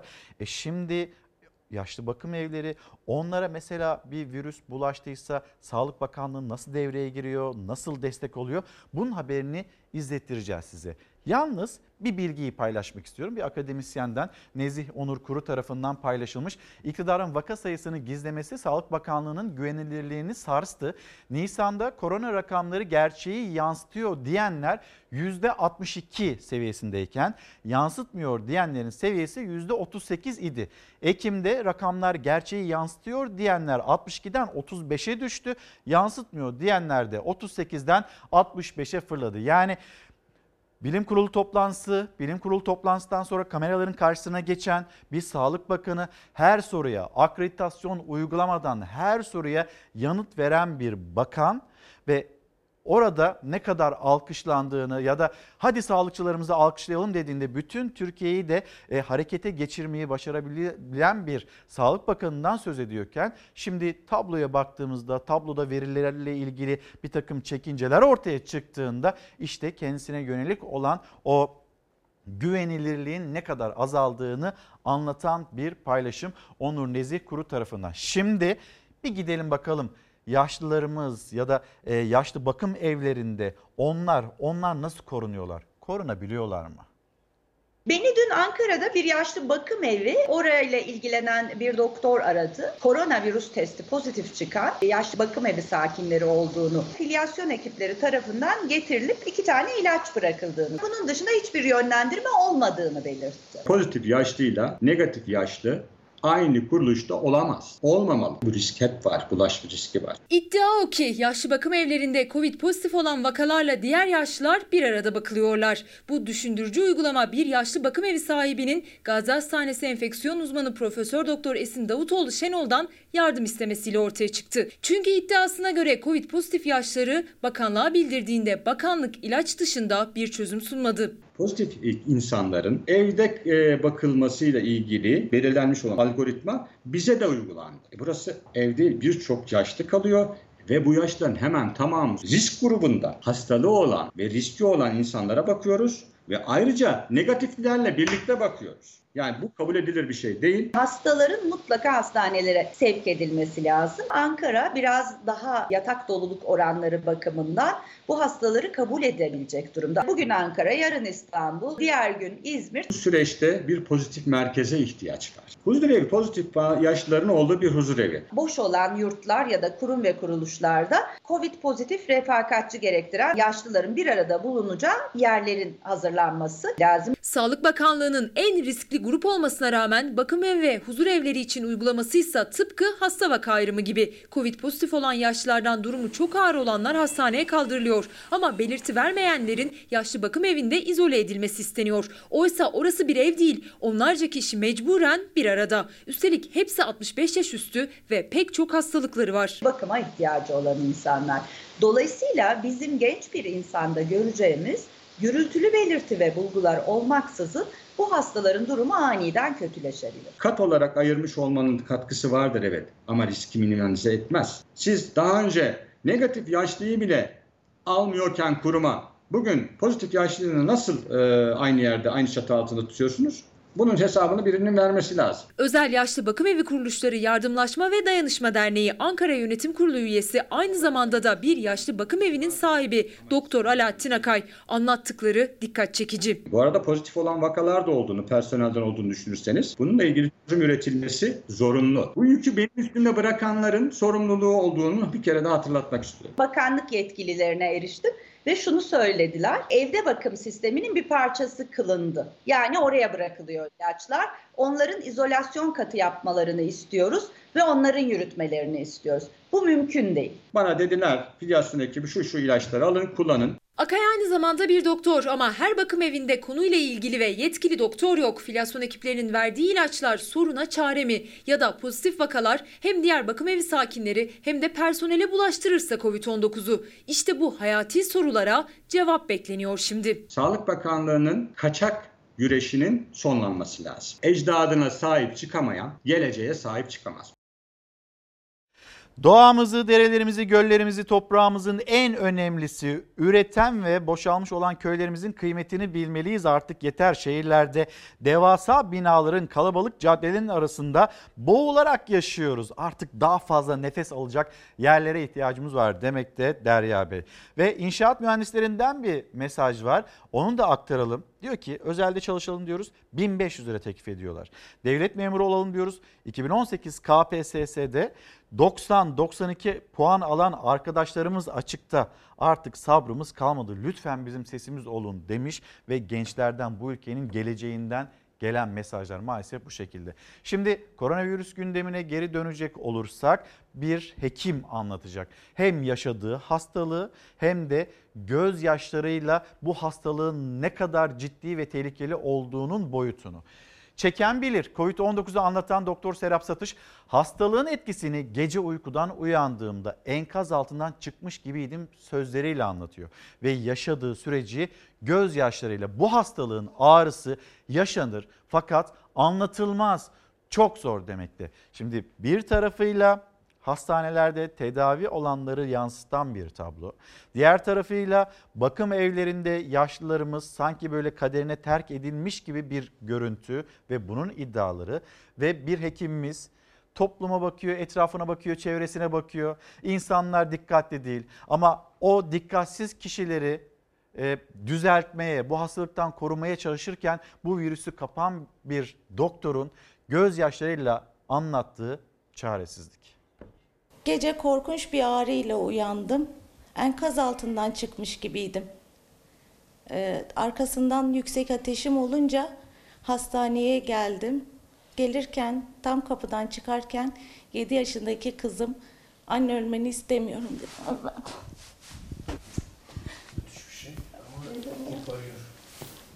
Elimi kolumu kıpırdatamıyordum, ayaklarımı çekemiyordum. Enkaz altından çıkmış gibiydim. Arkasından üçüncü gün olan çok yüksek ateşlerim nedeniyle hastanede yatmak zorunda kaldım. 7 yaşındaki kızım anne ölmeni istemiyorum diye ağlıyordu. Nefes darlığı, odanın içerisinde yürüyememe, ağrılar bir daha evden dahi çıkamayacağımı düşünüyordum. 14 gün sonra çocuklarımı gördüğümde 9 yaşındaki oğlum 4 kilo vermiş, 7 yaşındaki kızımın saçları beyazlamıştı. Eve çıktığımda zaten bir 7 gün yine e, izole tek odada kaldım. Kapının önüne gelip ağlıyordu. Anne ben sana sarılmadan uyuyamıyorum. Ne zaman bitecek bu süreç diye. Birçok ağrılı hasta muayene ettim. Ağrılı hastaların hepsi neredeyse bize geliyorlar. Fakat benim yaşadığım ağrıyı hiçbir hastada görmedim ve hiç böyle ağrılı bir hasta muayene etmedim. Gerçekten yaşanılır ancak anlatılmaz bir şey bu ağrı. Duru ve Akın babaları Osman Ağoğlu'nun doğum gününü kutluyor. Hem Osman Ağoğlu'nun doğum gününü kutlayalım hem de bugün doğum gününü kutlayan izleyicilerimizin herkesin doğum günleri kutlu olsun. Gülsüm Hanım yazmış eğitim, enflasyon, ekonomi, sağlık, işsizlik, döviz kurları, yangınlar artık yeter. Gündemi bu memleketin ve biz artık bu gündemden boğulduk demekte. Toplu taşımalar bu kadar yoğunken evlatlarımızı koronadan nasıl koruyalım, okula nasıl ulaşacaklar acaba diye soran bir veli. Bir yandan da hani çocuklarımızı göndereceğiz. E, okul öncesi başlamıştı. Birinci sınıflar gidiyordu haftanın belirli günlerinde. ikinci sınıflar, üçüncü sınıflar, dördüncü sınıflar, sekizinci sınıflar, on ikinci sınıflar. Onlarla ilgili bir karar alındı. Okul öncesi şimdi haftanın beş günü gidebilir denildi. Bu açıklamalar yapılırken işte velilerin yaşadığı kaygılar var. Ben göndermeyeceğim diyenler var ya da velilerin inisiyatifine bırakılmış bir durum var ortada. Uzaktan eğitimi almaya devam edecek eğer veliler çocuklarını okula göndermezlerse. Bir de şimdi toplu taşımayı izleyicimiz hatırlatıyor. Bizler de klimayı hatırlatalım. Yani klima o süreç içinde Nisan ayında Mayıs ayında çok konuşmuştuk. Klimalar da riskli olabilir diye. Eğer klimalar temiz hava üflerse bir sorun olmayacağı yönünde bilgiler paylaşılıyor. İlk akla gelen soru klimalar virüsü e, virüs üretir mi? E, klimalar virüs e, üretmez, bulaştırmaz. Lakin klimalarda bir hava akımı yaratır. Bu hava akımından dolayı klimaların yarattığı hava akımı vesilesiyle ortama yayılma riski var. Akıllardaki soru işareti klima koronavirüs bulaşımını arttırır mı? Milyonlarca klima kullanıcısının endişesi bu yönde. Çünkü bazı evlerde, iş yerlerinde hem soğutma hem de ısıtma için kullanılıyor. Ayrıca kapalı yerlerde, camı penceresi açılmayan binalarda, plaza, ofis ve alışveriş merkezlerinde de klima kullanımı yaygın. Klimaları kullanmak da kullanmamak da e, aslında çok büyük bir fark yaratmıyor. Havada asılı kalan aerosollar 3 saat boyunca e, o ortamda bulunabiliyor. Yani herhangi bir hava akımı olmadığında da aynı risk var. Mart ayında koronavirüsün Türkiye'de ilk kez görüldüğü zamanlarda ısınan hava ile birlikte klima tartışma konusu olmuş. Bazı alanlarda kullanımı yasaklanmıştı. Ancak artık hemen hemen her yerde kullanılıyor. Kamuya açık alanlarda bu klima havalandırma sistemleri e, %100 taze havalı olarak çalıştırılmalı mümkün olan yerlerde ama bu her yerde mümkün değil. Sadece %100 taze havayla çalışan klima kullanılmalı. Ancak enerji tasarrufu sağlamadığı ve ekstra maliyet artışına neden olduğu için bu sistem pek tercih edilmiyor ve virüsün yayılmasına ortam hazırlıyor. Bu hava akımı eğer e, sizin e, bireysel kullanımınızda, konutunuzda veya ofisinizde tek kişilik odanızda e, bulunuyorsanız buralarda aslında klimalar bir risk barındırmıyor. Güvenle kullanmaya devam edebilirler. Lakin toplu kullanılan insanların e, açık ofis e, diyebileceğimiz yerler veya toplu e, bulunan ortamlarda enfekte bir insandan yayılan bir virüs varsa bunun e, dağılma riski var. Arzu Hanım günaydın. Instagram'dan göndermiş mesajını yeni karantina düzenlemesiyle Covid pozitif olan bir öğretmen ya da öğrenci maske takmak koşuluyla okula gidebiliyor. Peki öğretmen ya da öğrenci için özel bir durum mu var? Diğer insanlar evde, karantinada, öğretmenler neden okulda? Nasıl bir mantık, nasıl bir hiçe saymadır bu? bir eleştirisini dillendirirken şimdi çocukların yüz yüze eğitime tam olarak başlaması bir takım sıkıntılar bir takım sakıncalardan söz edilirken bir deney aslında evlerindeki çocuklara öğretmenleri sınıftan sınıftan tahta başında ders anlatsalar bu daha elverişli olur mu olmaz mı? Bu tartışma devam ederken bunun bir denemesi yapıldı. Bakalım. Eylül, Elfin, Ata harikasın. Çocuklar çok güzel. Aynı anda herkesinki havada olsun istiyorum. Çok güzelsiniz. Aferin size. Mükemmel görünüyor. Dijital Akademi'de hem online eğitim hizmetleri veriyoruz öğrencilerimize hem de okul ortamında yürüttüğümüz tüm rehberlik çalışmalarını aslında online olarak da Dijital Akademi üzerinden yürütüyoruz. Öğrenciler uzakta da olsa öğretmenleri sınıfa girdi, dersi sınıfta anlattı. Eğitim uzmanları ve velilere göre öğrencilerin dersten aldıkları verim böylece arttı. Merhaba Deniz Hanım. Ee, Umay gerçekten ilk günlerde çok adaptasyon sorunu yaşadı. Girmek istemedi. Ee, online alışık olmadığından dolayı evet sıkıntılar yaşadık ama sizin yaptığınız çalışmalar gayet başarılı oldu. Ee, güzel dönüşler aldım ve şu anda mutlu giriyor, mutlu çıkıyor öğrenci sorunu. Çok teşekkür ederim. Sadece öğrenciler değil, veliler de online. Pandemi nedeniyle yüz yüze eğitime başlanmaması öğrenci ve velileri zora soktu. Bu online düzende e, malum öğrencilerimiz biraz okuldan kopuyorlar ve özellikle hı. ödev yapma konusunda çok ciddi sıkıntılar yaşıyoruz. Hı hı. E, bana bu konuda nasıl yardımcı olabilirsiniz? Aile düzenimiz maalesef artık bozulmak durumunda. Bir eğitim kurumu bu soruna çözüm aradı. Öğrencileri sınıfa getiremese de en azından öğretmenler girdi sınıfa. Tahta başına geçti, ders anlattı. Defterleri kaldıralım çocuğum. Gelip sınıf ortamını yaratmak kaydıyla tahtada canlı canlı anlatıyorlar. Çocuklarımız kendi sınıfta hissediyorlar. Bu da onların ileride kendi gerçekleştirmesine olanak tanıyor. Bu anlamda çok verimlidir. Kaan 505 2 ile tam bölünebilir mi? Hayır. Hayır. Çünkü 5 tek bir sayı. Çocuklar evde de olsa ders sınıfta işlendi. Çocuklarımızın sosyal becerilerin zayıflaması önüne geçmektir. Yani sınıf ortamı çocuğun aslında nefes aldığı bir ortamdır. I'm here on vacation and you, are you Colombian? No, I am Panamanian. Tıpkı okul ortamında aldıkları verimi online sistem üzerinden de almalarını hedefliyoruz. Hemen bir akşam gazetesine de bakalım. Hatırlatmalar var çünkü. Okula giderken bu kurallara dikkat edin. İlkokul, köy ve özel eğitim kurumlarıyla 8 ve 12. sınıflar yarın derse başlıyor. Sınıflarda mevcutlar yarıya düşürüldü. Sıralar sosyal mesafeye göre ayarlandı ki bunun A planı, B planı, C planı. E bunların üzerinde uzun süredir Milli Eğitim Bakanlığı bir çalışma içindi. Yapabildikleri oldu, yetişebildikleri oldu. EBA sistemine çok güvenilmişti. EBA sistemi çöktü. EBA sistemi işte görüyor musunuz öğrencilerimiz o kadar ilgi gösterdi ki EBA sistemine sonrasında bu sistem çöktü diye bir savunma geldi. Sonra sabotaj denildi vesaire. Öğrenciler haftada iki gün yüzde eğitim görecek. 30'ar dakikadan 6 ders işleyecekler. Okullarda öğle yemeği uygulaması ikinci bir talimata kadar yapılmayacak.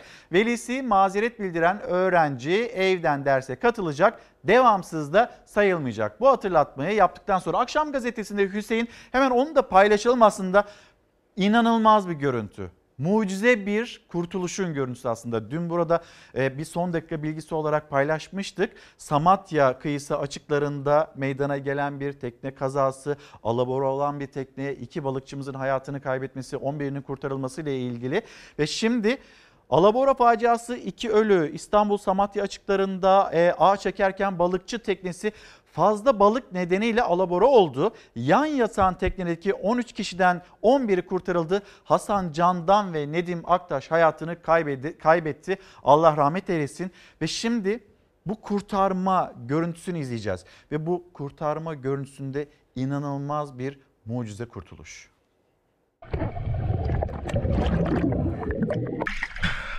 Amca motorun kopmuş. Boşaltırsak aşağı ineriz. Mecburen buradan çıkmak zorundayız. Sen çekeceksin değil mi beni? Aynen seni ben çekeceğim.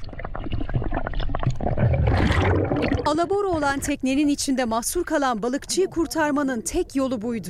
Teknenin camını sahil güvenlik ekipleri gelmeden açsaydı eğer belki de hayatta değildi şu an. Kayıp denilerek aranan balıkçının kurtarılma anları nefes kesti. Çıkma yerleri var. Aynen. Ben fenerle ışığı tutacağım sana. Şuradan elini parmağın arasından geçir yeterli. Aynen öyle. Tamam nefesini al. Aynen. Var mı amca? Var mı sıkıntı? İstanbul'da saat 04.30'da Kumkapı Samatya'da balıkçı teknesi alabora oldu. 13 kişi vardı teknede. 2 balıkçı Hasan Candan ve Nedim Aktaş hayatını kaybetti. 11 balıkçı ise kayıptı. Kıyı Emniyeti, Sahil Güvenlik ve Deniz Polisi ekipleri ihbar üzerine geldikleri bölgede arama kurtarma çalışması başlattı. Kurtarma ekiplerinin kameraları da kayıttaydı. Alabora olan teknenin su altındaki güvertesine girdiler. Yaşlı bir balıkçı mahsurdu. Teknenin içine su dolmaması onun en büyük şansıydı. Ha buradan şey yapsak ya. Şimdi oradan girersek ha bak buradaki havayı orası tutuyor. Eğer boşaltırsak aşağı ineriz. Teknenin içine su dolmadan kurtulmanın tek yolu oksijen tüpüyle denizin içinden çıkmaktı. Yaşlı adamı önce sakinleştirdi sahil güvenlik komutanlığının dalgıçları. Sen çekeceksin değil mi beni? Aynen seni ben çekeceğim. Çıkma yerleri var. Aynen. Ben fenerle ışığı tutacağım sana. Şuradan elini parmağın arasından geçir yeterli. Aynen öyle. Tamam nefesini al. Yaşlı balıkçı dalgıçların ışını takip ederek suyun üzerine çıktı. Yaşadığı şok gözlerinden okunuyordu. Nefesini düzenlemeye çabaladı bir süre. Hadi geçmiş olsun. Sağ ol Allah razı olsun. Bu bir, bir deneyim aslında. Yani o deneyimiyle hayatta kalmayı başaran ve sonrasında o mucize kurtuluşu hep birlikte izledik. Oraya giden arama kurtarma ekibi, oradaki görüntüler inanılmaz bir görüntü. Ben dün bu görüntüyü izlerken inanamadım açıkçası. Hürriyet gazetesi, Hürriyet gazetesindeki e, seçtiğimiz bir diğer haber sahte içki katliamı. İzmir'de sahte içki içtikleri için hastaneye kaldırılan 18 kişiden 6'sı da hayatını kaybetti. Ölenlerin sayısı 7'ye çıktı. İzmir ve Kırıkkale'de 3 gün içinde sahte içkilerden ölenlerin sayısı 14'e yükseldi. Birazdan biz de bu haberi paylaşacağız ve maalesef yaşamını yitirenlerin sayısı 14'e yükselmiş. İzmir'de bazı hastaların durumu ağır.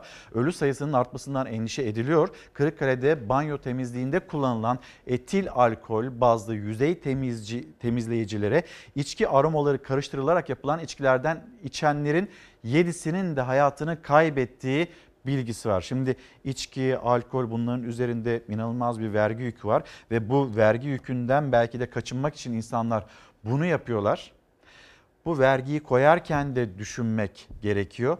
Bir yandan da bu kişiler, bu kişiler aslında cinayete tam teşebbüs. İnsanları öldürdüler.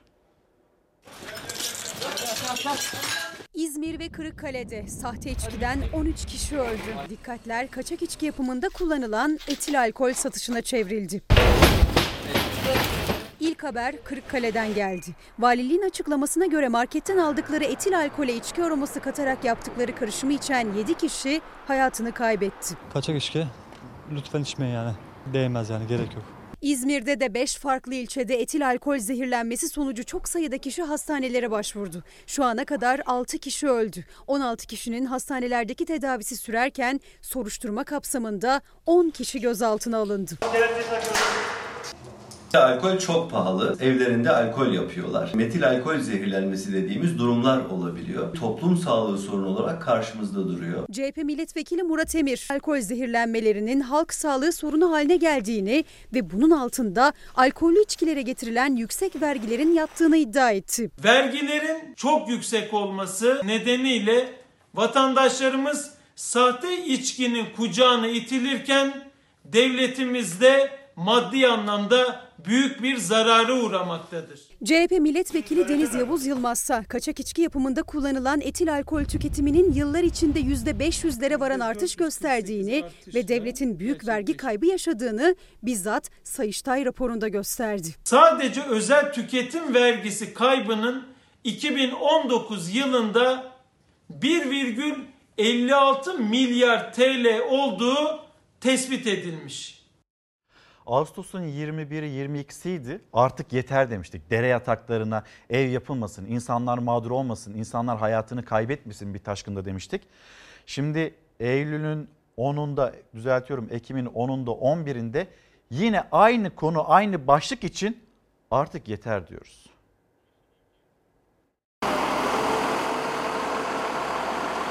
Ancak mühre rağmen kapının açık olduğunu ve inşaatın hala devam ettiğini görüyoruz. Pardon. Hiç durmadı mı inşaat? Hiç durmadı. Tam tersine hızlandı. Hem dere yatağı hem bu zeminin altından belediyenin tahliye boruları ve de temiz su hatları geçiyor. Sayın Cumhurbaşkanımız da habire diyor ki dere ağızlarına, dere yataklarına asla inşaat yapılmayacak. Çok değil bundan daha birkaç gün önce Giresun'da yaşamadık mı biz? Bu inşaatın bir dere yatağında devam etmesini nasıl karşılamak gerekir? Zemin raporu sunulmadı. İSKİ uyardı. Dere yatağında ve taşkın riski bölgesinde diye. İstanbul Büyükşehir Belediyesi izinsiz ve usulsüz inşaatı zemin etüdü nedeniyle durdurdu, mühürledi. Ama AK Partili ilçe belediyenin sahibi göründü, inşaat durmadı. Mühre rağmen devam etti. Kanuna aykırı inşaattaysa ilçe belediye yetkilileri yoktu. Kimliğini açıklamayan bir finansör vardı. Mühür var kapıda. Ama mühürünüz burada duruyor mu? Öyle bir şey. Kapının Öyle kapalı kimse olması. söker, kapısını açarsın oradan kapı çarpayım. Belediye kendisi burada yaptırıyor, ediyor. Belediye Aa, biz de finansmanda yardımcı oluyoruz. Sinirlenmene tanıyabilir gerek miyiz? yok. Çok kusura bakmayın. Bir dakika, bir dakika sen beni tanımana gerek yok. Eyüp Belediyesi dere yatağı su taşma havzası diye bir inşaat şirketinin iki dönüm arazisini yeşil alan olarak alıyor. Buraya kadar her şey normal. Doğrusu da bu. Dere yatağına inşaat yapılmaz. Yeşil alan olmak kaydıyla, şartıyla vermişiz belediyeye. Heyhat gelin görün ki 24 Temmuz 2020 tarihinde aynı Eyüp Belediyesi yeşil alan diye ayırdığı bu bölgeye ruhsat veriyor. Yarın bir gün bu şişe ağzı daralacak. Bu su nereye gidecek? Göktürk'teki inşaatı İstanbul Büyükşehir Belediyesi zemin etüdü uygun değildir diyerek mühürledi. Mühür de kapıda asılı ancak mühre rağmen kapının açık olduğunu ve inşaatın hala devam ettiğini görüyoruz. Pardon. Pardon. Evet. Çekim yaptığımızı duyunca kapattılar ama mührün kırılmış olduğu da az önce zaten görüntüledik. İçeride de beton dökümü yapılıyor. Kültürel tesisin yanında camide yapılacağı söylenen proje için riskli bir alanın tercih edilmesine mahalleli tepki gösterdi. İyi Parti Grup Başkan Vekili Lütfü Türkkan meclise Çevre ve Şehircilik Bakanı'nın yanıtlaması için de soru önergesi verdi. Çünkü proje hiçbir kayıtta yok. Bu belediye meclis gündemine gelmedi. Apar topar başladılar. Tabelada mal sahibi Eyüp Sultan Belediye Başkanlığı üzerinde de İstanbul Büyükşehir Belediyesi İmar Müdürlüğü'nün tutanağı yer alıyor. Çünkü olası bir yağmurda taşkın riski var ve aynı zamanda zeminde inşaata uygun değil. İmar komisyonunda görevliyim ben. Olumlu veya olumsuz başlattık veya yok veya var varsa bu nedenle yoksa bu nedenle demediler. Görünen o ki AK Partili ilçe belediye kendi kaynaklarıyla yapmıyor. Buna her gün lüks aracıyla inşaatı takip eden kişi de söyledi. Ama kimlik ve kaynak belli değil. Belediye kendisi burada yaptırıyor, ediyor. Belediye Aa, biz de finansmanda yardımcı oluyoruz. Sinirlenmene gerek yok. Çok kusura bakmayın. Bir dakika, bir dakika sen beni tanımana gerek yok. Bir dakika bir dakika beni tanımana gerek yok. Ben zaten o binayı yapmaya devam edeceğim ya da ettireceğim kişileri tanıyorum zaten diyor galiba büyüğümüz amcamız. Bir mola devam edeceğiz. Efendim bir kez daha günaydın. Çalar Saat hafta sonu devam ediyor. Çok haberimiz var ve bir konuk daha ağırlayacağız. Biz bir yandan Hatay, Hatan, Hatay'da çıkan yangını, çıkartılan yangını onu konuşurken diğer yandan da çevremiz, suyumuz, doğamız, tabiatımız bunları da konuşacağız sizlerle. Hatay'ı yaktılar. Yangında terör örgütünün sabotaj olasılığı güç kazandı gözaltılar var. Hatay'ın Belen ilçesi Sarımazı mahallesindeki e, ormanlık alanda çıkan ve İskenderun ve Arsuz ilçelerini tehdit eden yangın dün yeniden büyüdü. Yaklaşık 400 hektarlık alanda etkili olan yangında bazı ev ve araçlar kullanılamaz hale geldi. Yurttaşlar tahliye edildi. Şimdi bir kez daha Hatay'a hem geçmiş olsun diyelim hem de bunu yapanlar, bunda e, parmağı olanlar onlara da lanet okuyalım.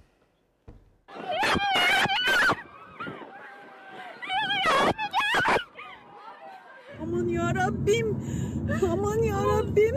Aman ya Rabbim. Adeta savaştan kaçar gibi kaçtılar. Gökyüzünü kaplayan, evlerine sıçrayan, sokaklarda hızla yayılan alevlere karşı verilen savaştan.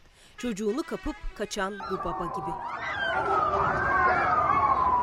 Önceki gün sabah saatlerinde ormanlık alanda başlayıp Belen, İskenderun ve Arsuz ilçelerinde mahallelerin içlerine kadar giren alevler Hatay'da işte böyle bir paniğe neden oldu.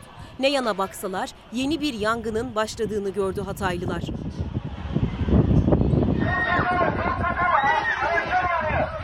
Aha karşı, ora nasıl yandı ya?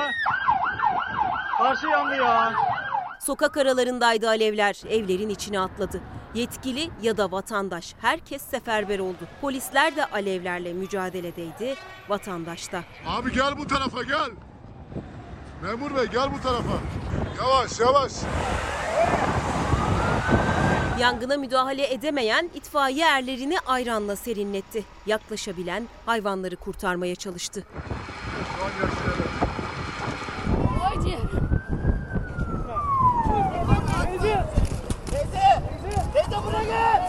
Yaşlı bir kadın gözlerinin önünde yanan evine attı kendini. İtfaiyeciler zor engelledi.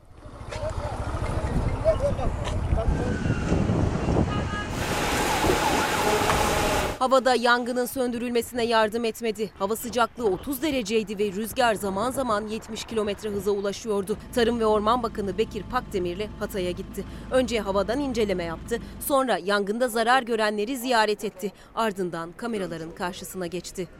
Buradaki yangına bir uçak, 5 helikopter, 188 aracız, 25 iş makinesi ve bugün yapılan takviyelerle beraber 750 personelin e, müdahale ettiğini söyleyebilirim. Müftüler Mahallesi, Nergizlik Mahallesi, Kara Hüseyinli Mahallesi ve Belen ilçe merkezinde yer yer e, etkilenmeler e, yaşadık.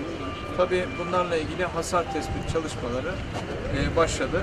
Hasar tespit çalışmalarını e, mütakiben inşallah en kısa zamanda yaraları sarmak e, maksadıyla belli ödemeler gerçekleşecek. Yangınların birbirinden farklı bölgelerde başlaması sabotaj iddialarını güçlendirdi. kundaklama ve terör eylemi. Bu işi kim yaptıysa yargının da inşallah hesabını vermesi için ne çalışma gerekiyorsa yapacak. Bunların hiçbirisi masum değil. Hava 26-27 derece en fazla. Yani Hatay e, bu sene 43 dereceyi de gördü. 43 derecede hiç yangın tehlikesi geçirmedik biz. Bakan Pakdemirli'de sabotaj ihtimaliyle ilgili gözaltına alınanlar olduğunu söyledi. Çok ciddi kasıt şüpheleri ortaya çıktı. Bununla ilgili de tabii ki valiliğimiz çok yönlü soruşturmayı yürütüyor. Bununla alakalı dört şüpheli gözaltında. Bunun ikisi savcı tarafından serbest bırakıldı ve iki yeni daha şüphelimiz var. Bunlarla ilgili de işlem yapılacak. Ne yazık ki yangın sadece Hatay'da değildi. Trabzon, Kahramanmaraş, Osmaniye'de alevlere teslim oldu. Tüm yangınlar kontrol altına alındı. Efendim başlığımız artık yeter ve bu başlık altında Bora Bey göndermiş. Siyasilerin kendi çıkarları olan bir konuda ben yaptım oldu bitti demesi bizleri bıktırdı diyor. Makbul Hanım göndermiş artık yeter okul güvenliklerini de görün. Adımıza verilmiş bir kanun teklifi var. Lütfen sesimizi duyurun. Sürekli değil süreksiz çalışmak istiyoruz. Kadro isteğimiz bile yok. Sadece sözleşmeli de olsa sürekli okullarımızda çalışmak istiyoruz demekte. Nursel Hanım 3600 ek gösterge sadece kamunun belirli kısımlarına değil mesela kamudaki avukatlara da gelsin demekte. Artık yeter başlığı altında. Sizin gündeminizde ne varsa lütfen bunu da bizimle paylaşın. Şimdi ekonomiye dair Murat Bey göndermiş. Mesela Murat Yılmaz. Bakın Hani konuştuk ya Deniz abiyle de istediklerini söylesin, TÜİK istediğini açıklasın ya da ekonomi yönetenler tünelin ucunda ışık gözüküyor, pik yapıyoruz. Her cümle kurulabilir. Ama bunu en nihayetinde yaşayan olanlar bizleriz. Elimizi cebimize attığımızda paramız var mı yok mu biz biliriz. Yani olur mu canım senin cebinde para var diye tarif edildiğinde bizim cebimize bir para girmiş olmuyor. Bakın geçinmeye çalışan bir e, isim Murat Yılmaz diyor ki Park bahçelerde 4 saat olarak çalışıyorum 1300 liraya. Liseye giden iki kız çocuğum var. Başka gelirim yok. Lütfen benim de sesimi duyurun diyor. Evet vatandaş borçlu ve vatandaş maalesef borcu borçla çevirmeye çalışıyor. Bankalara başvuruyor, kredi çekiyor. O zaman da faiz baskısı altında kalıyor. Hiç ihtiyaç kredisi kullandın mı? Çok. Şu an var mı hali hazırda? Var. Üç tane var. İş yok. Para yok. Hepsi dolu. Salgın sürecinde ekonomik çıkmaza girenler aylar önce bankaların düşük faizli kredilerinden yararlanmıştı. Ancak çektikleri kredilerin borçlarını ödeyemeyenler çareyi tekrar kredi çekmekte buldu. Ancak bu kez faiz oranları daha yüksek ve sadece bir haftada bankalara 5 milyar liraya yakın kredi borcu yapıldı. Vatandaş borcunu borçla kapatmak isterken aslında daha büyük bir borç yükünün altına girdi. Faizler yüksek şu an. Yani asgari ücretten nereye yani çıka, çıkamazsın işin içinden. Geçim sıkıntısı çeken, ücretsiz izne çıkarılan ya da işsiz kalan çıkamıyor işin içinden. Son 5 ayda ihtiyaç kredisindeki faiz oranı %110 arttı. Yılın ilk 8 ayında bankalara toplam 52,4 milyar lira faiz ödendi. Ödemekte zorlanıyor Çok, çok. Zaten kazandığım para oraya gidiyor yani. Kredi başımızın belası yani. Şu an dört tane var. Nasıl ödüyorsunuz hepsini? İşte birinden birini kapattım, birinden birini kapattım. Mecburum. Çünkü geçinemiyorum. Çünkü e, yetemiyorum. Yani maaşım asgari ücretin az üstünde. Ama e, yani ek işlere giderek, farklı işler yaparak o şekilde gidiyoruz. Para kalmıyor ama işte yani bir şekilde geçinmeye çalışıyoruz ama mecburuz. Şu an başka şansımız yok maalesef. Acı ama gerçek.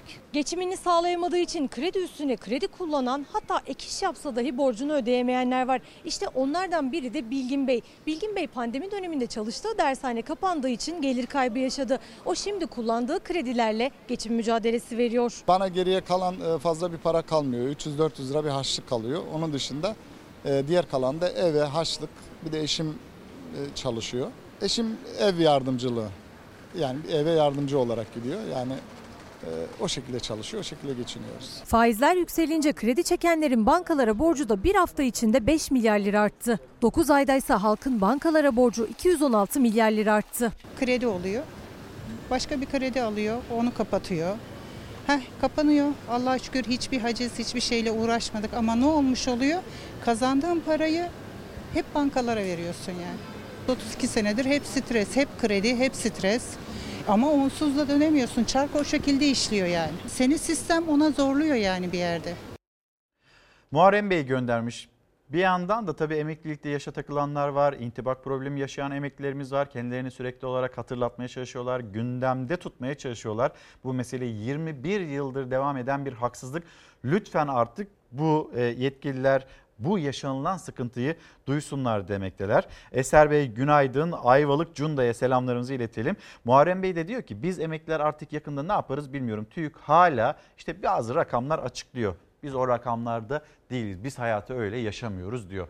Yeni Çağ Gazetesi esnafla ilgili bir haber. Meral Akşener yine memleket turlarına devam ediyor. Çiftçi malını satamıyor, esnaf para alamıyor. Memleket gezilerini sürdüren İyi Parti lideri Meral Akşener sorunların meclise taşıyacaklarını belirtirken Anadolu'daki krizi böyle anlattı. Yani nedir o kriz? O krizin tarifi çiftçi malını satamıyor, esnaf da para alamıyor ve kazanamıyor.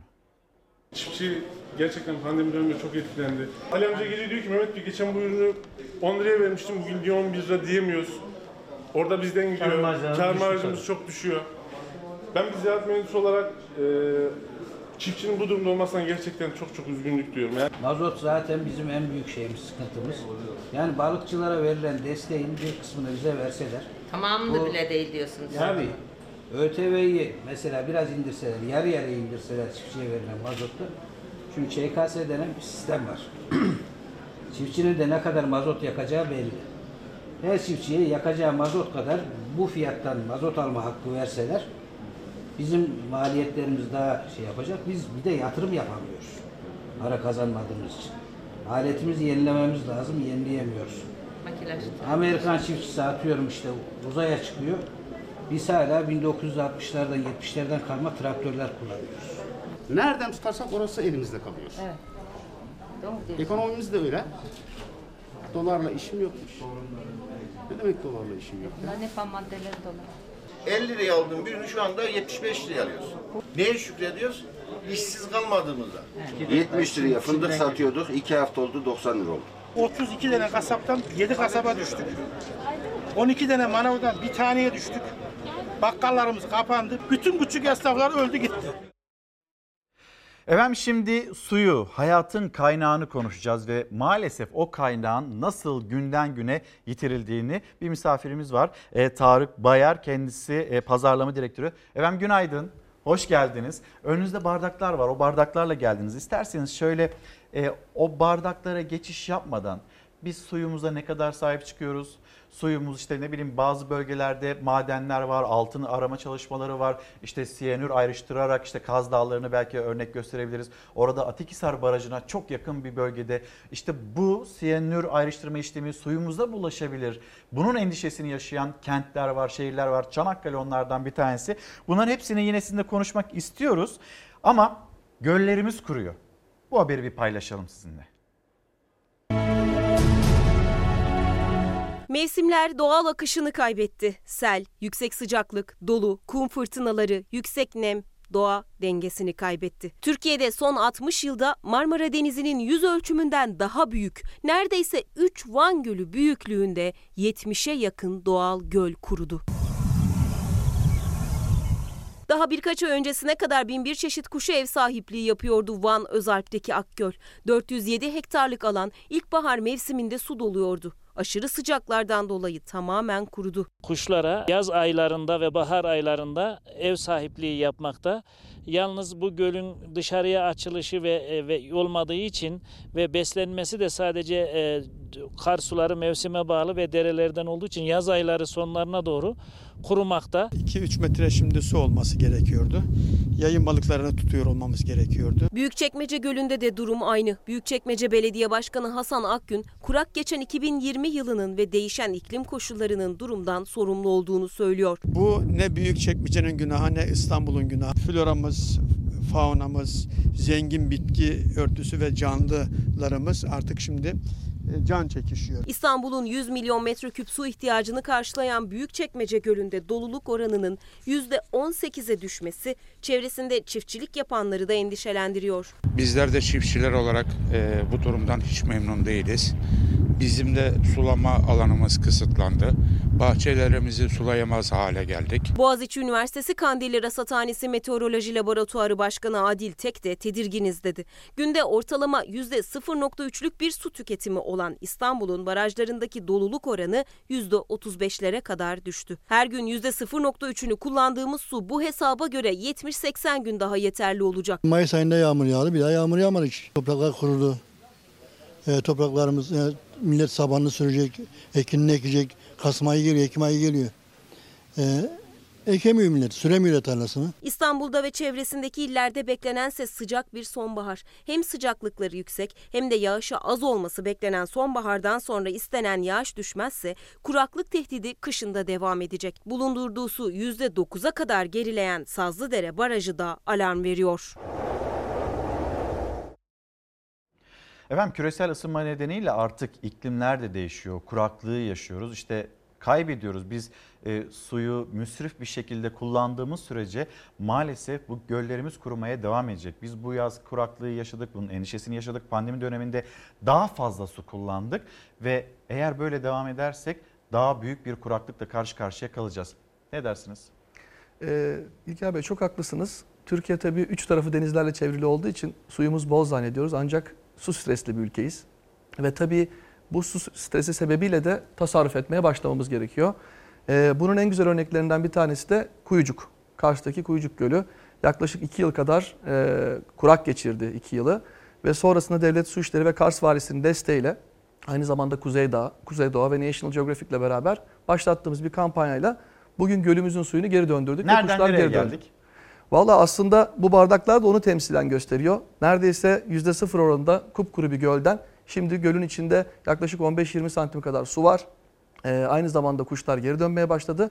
Dolayısıyla aslında bir mucizeyi hep beraber gerçekleştirdik diyebiliriz. Ya biz bunu başarabiliriz. Yani artık yeter dediğimizde ve işte o tasarrufa döndüğümüzde bunu yapabiliriz. Şimdi ben de Tarık Bey size bunu göstermek istiyorum. Küçükçekmece Belediyesi böyle bir çalışma yapmış. Küçükçekmece Gölü'ne uğrayan, orayı bir yaşam ola- olarak seçen e, işte kuşlar. E, Küçükçekmece kuşların evi. Yani az önce paylaşmış olduğumuz göl. Orası da bir tabiat merkeziydi. Belki de bir kuş cennetiydi. Sonra o kuşlar gitti. Onların evleri yok oldu. Ama biz işte bu değerli bir çalışma yapılmış. Belki de bir farkındalık hatırlatmaya çalışıyorlar. Biz suyumuzu yok etmeyelim diye. Biz dikkat ettiğimiz sürece başarabiliyoruz işte. En güzel örneği de hemen sizin önünüzdeki bardaklar. Ne yapmalıyız? Evet. Ee, bizim e, iki yıldır e, başlattığımız bir kampanya vardı. Türkiye'yi tasarrufa davet ettik. Aslında evden tasarrufa başlarsak alacağımız küçük önlemlerle büyük miktarlarda su tasarruf edebiliriz. Bununla beraber de e, Türk Sanayi Kalkınma Bankası'yla e, yeni bir e, indeks geliştirelim dedik. Su indeksi. E, çünkü özellikle pandemide şunu anladık. Hijyen bizim için çok önemli. Hijyenin de en önemli kaynağı su. Su Evet. olmadan hijyen olmuyor. Peki biz şunu e, söylüyoruz. Her sabah kalktığımızda aslında altın fiyatlarına, petrol fiyatlarına, dolara, euroya bakıyoruz. Peki neden suyumuzu ölçmüyoruz? Buradaki en önemli konu da ölçemeyeceğimiz bir şeyi yönetemeyecek olmamız. Dolayısıyla bir su, finish su indeksiyle e, bir e, bilinirlik kampanyası yaratmaya çalıştık. Ne durumdayız peki o zaman? Şimdi indeks şöyle çalışıyor aslında. Ee, eğer 130 seviyelerindeyse e, suyumuz var demek. Aslında mutluyuz. 70 seviyelerindeyse e, ise e, kuraklığa doğru gidiyoruz. Şu an 85'lerdeyiz. Yani Ee, stresli bir inanılmaz. durumdayız ve tasarrufa başlamamız lazım. E, dolayısıyla aslında bizim çağrımızı yineliyoruz bu endeksle beraber. Su indeksini yükseltmeliyiz. Şimdi burada tasarruf derken aslında herkesin evinde dikkat edebileceği altın kurallar var. Değil mi? Evet. Hani çocuklar bunu çok iyi biliyor. Hatta büyüklerini, annelerini, babalarını çok da güzel uyarıyorlar. Biz de buradan yine büyüklere, annelere, babalara bir seslenmiş olalım. Ne yapsınlar? Ne yapalım? İlker Bey çok doğru söylediniz. Aslında çocukluktan başlıyor bütün hikaye ve çocukluktan eğer su tasarrufu mantalitesiyle e, kendimizi yetiştirirsek e, ileride çok daha e, tasarruf edebiliyoruz. Neler yapabiliriz? Bizim öncelikle söylediğimiz konular bulaşık ve çamaşır konusu.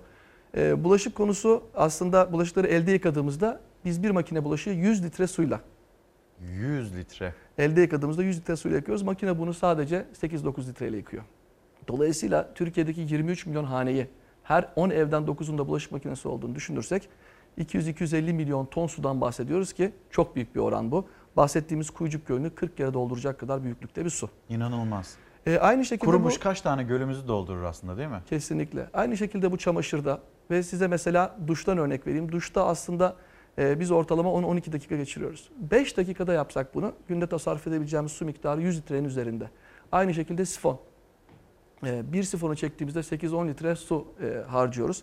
Halbuki iki tane pet şişe koysak e, içine ve günde 2 litre her seferinde su e, tasarruf etmeye başlasak ayda bir aile 2 ton su tasarruf edebiliyor. 2 ton çok büyük. Şimdi e, Tarık Bey bizim bir hazırlığımız daha var. Mesela hani e, su suyumuzla ilgili nasıl dikkatli olabiliriz bir uyarı bir hatırlatma. Onu da hemen bir paylaşalım izleyicilerimizle öyle devam edelim. Su. Dünyanın %74'ü su. Ama bunun sadece 100 binde altısını kullanabiliyoruz. Üstelik yağışlar azalıyor. Biz çoğalıyoruz. Kaynaklar kirleniyor. Pandemiyle birlikte kişi başına düşen tüketim miktarı da artıyor. Az bulunan kıymetli ise bu konuda petrol, suyun eline su dökemez. Dünyada altınsızlıktan 3 günde ölen insan da yok. Su, değeri en az teslim edilen kaynağımız. Ama değeri anlaşılsın diye altınla yan yana koymamız gerekirse onu da yaparız dedik. Bu amaçla Türkiye Sanayi Kalkınma Bankası ile suyun değerini gösteren yepyeni bir ölçüt geliştirdik. Barajlardaki rezervler, tarım, sanayi ve evlerdeki tüketim trendleri takip ediliyor. Ortaya suyumuzun gerçek değeri çıkıyor. Yazmış Mehmet Bey barajlarımız kuruyor. Yanlış yatırımlar durdurulamayan kentleşme üstüne temiz su kaynaklarından geçirilmek istenen mesela Kanal İstanbul bunu hatırlatıyor e, Mehmet Bey. Suyu umarsızca üretiminde kullanan işletmeler yapılmayan yağmur tarımı artık yeter. Başlığımıza da bu e, ifadelerle mesajda destek vermiş. Su endeksini anlatır mısınız bize? Türkiye'den dünyaya, Avrupa'ya yayılacak olan. Evet, su endeksi dediğiniz gibi dünyada bir ilk. Ee, dedik ki biz var olan suyumuzu aslında varken koruyabiliriz. Ee, çünkü eğer varken korumazsak elimizden kayıp gidebilir. Ee, tıpkı her sabah kalktığımızda bir sürü emtiaya baktığımız gibi, dolara, euroya, altına baktığımız gibi suyun da değerini hep birlikte bakalım dedik. Ve ne kadar su tüketiyoruz, barajlarımızda ne kadar su kalmış ve bunu nasıl yükseltebiliriz? Ee, ve bunun sonrasında da bir tasarruf çağrısı yapıyoruz ve su indeksini beraber yükseltebileceğimizi düşünüyoruz. Endeks 3 tane bileşenden oluşuyor. Aslında bizim en büyük tarımda e, su kullanımı, sanayide su kullanımı ve hane içi su kullanımı. Ancak biz hep şunu söylüyoruz. Eğer biz hane içinde tasarrufa başlamazsak bir kimse fabrikasında, şirketinde veya e, tarlasında su tasarrufu yapmayacak. Dolayısıyla endeksle beraber suyun varlığını ölçümlemek daha sonra da insanları tasarrufa davet etmek istiyoruz. Efendim çok teşekkür ederim geldiğiniz için Tarık Bayar, pazarlama direktörü. Suyumuz, suyumuzun önemi, kıymeti yani bizim aslında hayat kaynağımız. Bunu konuştuk. Çok sağ olun. Ben sizi uğurlarken ekinezya hasadından bahsedeceğim. Ekinezya hasadı başladı. Bir paylaşalım izleyicilerimizle isteriz. Çok Geçtiğimiz yıl biz bu kooperatife deneme amaçlı fideye getirerek kendilerine vermiştik. Başarılı sonuçları görünce bu sene bu sahayı genişletmek istedik. Bursalı kadın üreticiler ilk kez ektikleri ekinezyaları hasat etti. 20 bin e, fide buraya ektik. Her yıl Türkiye'nin farklı bir bölgesinde kadın çiftçilerle farklı bir tıbbi ve aromatik bitkiye destek verme hedefiyle 3 yıl önce başlatılan sosyal sorumluluk projesinin bu yılki durağı Bursa'ydı. Tam 20 bin fide. Kuzey Amerika kökenli tıbbi ve aromatik bitki ekinezya geçen yıl 5 dönümlük araziye ekildi. Bu yıl artık hasat zamanıydı. Tarımda desteklenen kadın üreticiler büyük bir mutlulukla ilk ekinezyalarını hasat etti. Burada üretici kadınlarımızla birlikte ekinezya yetiştiriyoruz. Aynı zamanda bir işleme tesisimiz olacak ve burada ekinezyaları kurutarak işleyeceğiz. Yılda 3 defa hasat yapılabilen ve bir kez ekildiğinde 4 yıl ürün veren ekinezyanın dönümünden 300 kilogram kurutulmuş ürün elde edilmesi hedefleniyor. Ekinezya hasadından sonra e, insanlarımız hani doğalarını korumaya çalışan, köylerini korumaya çalışan, jeotermal işte e, kurulmak istenen santraller var. Ya burası yeri değil diyen e, insanlarımız var. Bir hatırlatma yapmak istiyoruz. Hemen gelelim. Köyümün içinde deri toplama tesisi istemiyorum diyor. Kim bunu söyleyenler? Develi sakinleri. Tüm dünyada çevre, altyapı, kentsel yaşam kalitesi, tarım vesaire gibi onlarca kriter aşılarak hani elde edilen e, Sakin Şehir Birliği'nin ülkemizdeki üyelerinden Vize ilçesinde bulunan Develi Köyü sahip olduğu güzelliklerin yok edilmesiyle karşı karşıya. İnsanların emekliliklerini çok güzel bir şekilde geçirebildiği sakin bir yerden söz ediyoruz diyor Develiler ve biz kendi bölgemizde deri toplama tesisi istemiyoruz. Sesimizi duyurur musunuz demişlerdi. Elbette duyururuz ve gelelim balık hani bu sene balık bol olacak mı olmayacak mı bunun tartışması devam ediyordu. Palamutla ilgili hani fiyatlar niye yükseliyor diye soracak olursanız çünkü palamudun azaldığı bilgisi var. Şu an deniz suyu sıcaklığı 25 derece. Bütün balıklar av sahalarının içerisinde, yasak sahaların içerisinde. Bütün tekneler %90'ı yatıyor. Sıcaklık arttı, balıklar kıyıya çekildi. Tekneyle açılamayan, avlanamayan balıkçılar oltayla balık tutmaya başladı. Denizde azalan palamutun fiyatı tezgahlarda 15 liradan 25 liraya çıktı. Şu an hava sıcakları çok aşırı sıcak. Balıklar bütün indi deniz kıyılarına yani.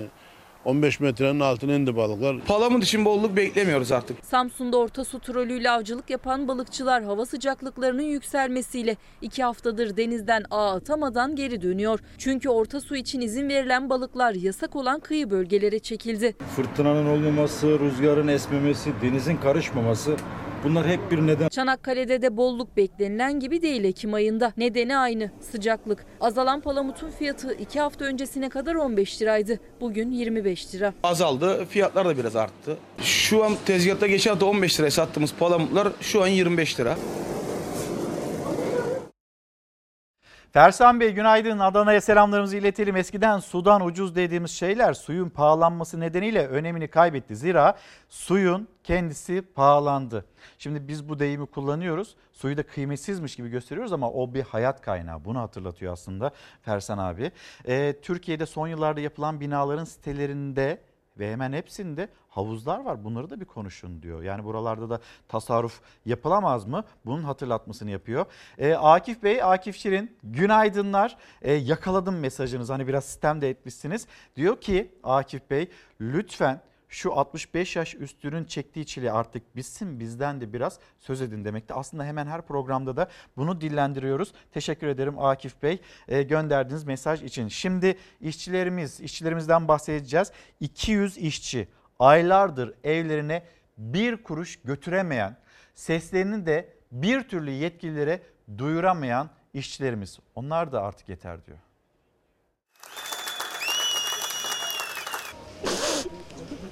Çocuğuma bakmak zorundayım.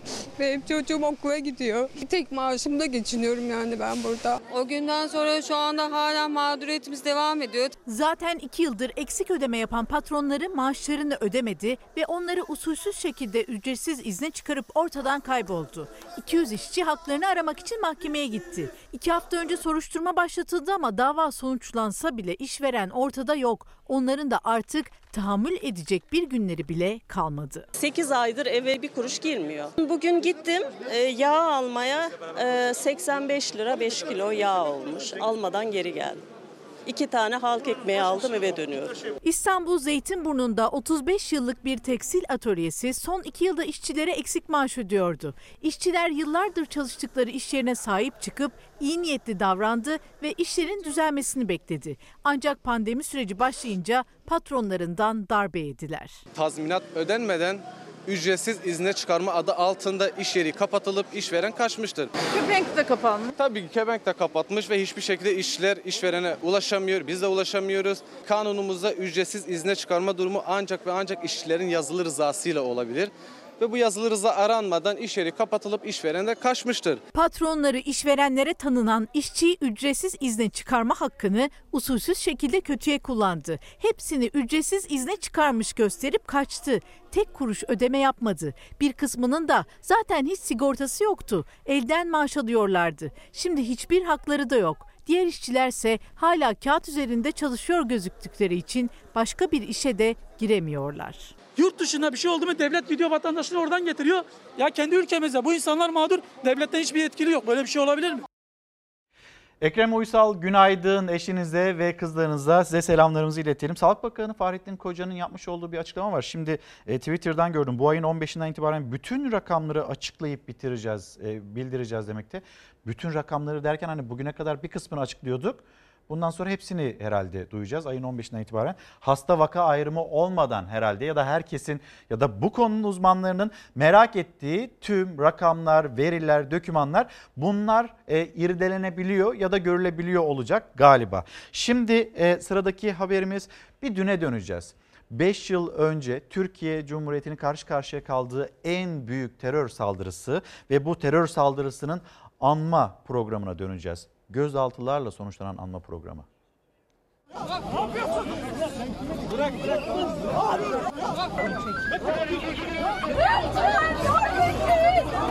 Ya vurma vurma. 10 Ekim Ankara Garı katliamını anma gününde ortaya çıktı bu görüntüler. Polis Ulus metro istasyonundan gara yürümek isteyen gruba izin vermedi. Ardından gelen sert müdahale kalabalığın tepkisine yol açtı. Vurma çocuklara. Vurma çocuklara. 5 yıl önce yaşanmıştı kanlı terör eylemi. Terör örgütü IŞİD üyesi oldukları belirlenen iki canlı bomba miting için toplanan kalabalığın arasına dalmış, üzerlerindeki bomba düzeneğini patlatarak 103 kişiyi katletmişti. Terör saldırısında 400 kişi de yaralanmıştı. Katliamın üzerinden 5 yıl geçti. Her yıl olduğu gibi yaşamını yitirenler için anma töreni vardı. Polis Ankara garına çıkan yolları kapattı. Pandemi gerekçesiyle yürüyüşe de izin vermedi. 50 değil 150 kişi gelse karanfil bıraksa ne olur? Pandemi konusunda 500 kişi mi gelecek? CHP'li vekillerle polis arasındaki pazarlık sonuçsuz kaldı. Bu sırada Ulus metro durağı önünde toplanan kalabalık katliamda yaşamını yitiren 103 kişinin ismini tek tek okuyarak saygı duruşunda bulundu.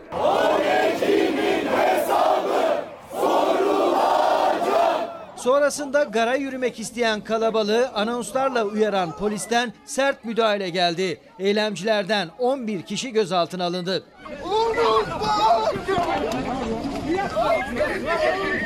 CHP Genel Başkanı Kemal Kılıçdaroğlu da anma için sabah saatlerinde Ankara garındaydı. Hayatını kaybedenler anısına karanfil bırakıp saygı duruşunda bulundu. Pandemi de duruma ve kişiye göre elverişli bir gerekçe haline geldi. Efendim şimdi sizleri bir İzmir'e götüreceğiz. İzmir'de mutfak malzemelerinin müzik aleti gibi kullanıldığı bir e, dernek kuruluşu. İzmir'in mutfak kültürünü dünyaya tanıtmayı hedefleyerek yola çıkan gönüllüler faaliyetlerini işte bu şekilde mutfak malzemelerini bir müzik aleti olarak kullanarak başladılar yola çıktılar. İzmir Mutfak Kültürü Derneği kurucu başkanı Sibel Önbaş, İzmir mutfağının UNESCO yaratıcı şehirler ağında yer almasını sağlayacağız diyorlar ve işte bu şekilde de onlar seslerini duyurmaya çalışıyorlar. Bir mola döneceğiz. Efendim bir kez daha günaydın. Bir son dakika gelişmesi Milli Savunma Bakanlığı'ndan açıklama. Ermenistan biliyorsunuz Azerbaycan topraklarında Karabağ'da yine sivilleri hedef almıştı. Uluslararası toplum Ermenistan'a karşı sesini yükseltmeli mesajını gönderdi Milli Savunma Bakanlığı da. Kitaplarımız var onları da göstermek istiyorum. Küçükçekmece Belediyesi'nin çalışması. Hayat kısa, kuşlar uçuyor. Cemal Süreyya'yı anlamak ve az önce göstermiştim bir kez daha göstereyim. Küçükçekmece kuşların evi. Efendim kapatırken her zamanki gibi teşekkürümüz sizlere. Bizi izlediğiniz için çok teşekkür ederiz. Güzel bir gün olsun. Hoşçakalın.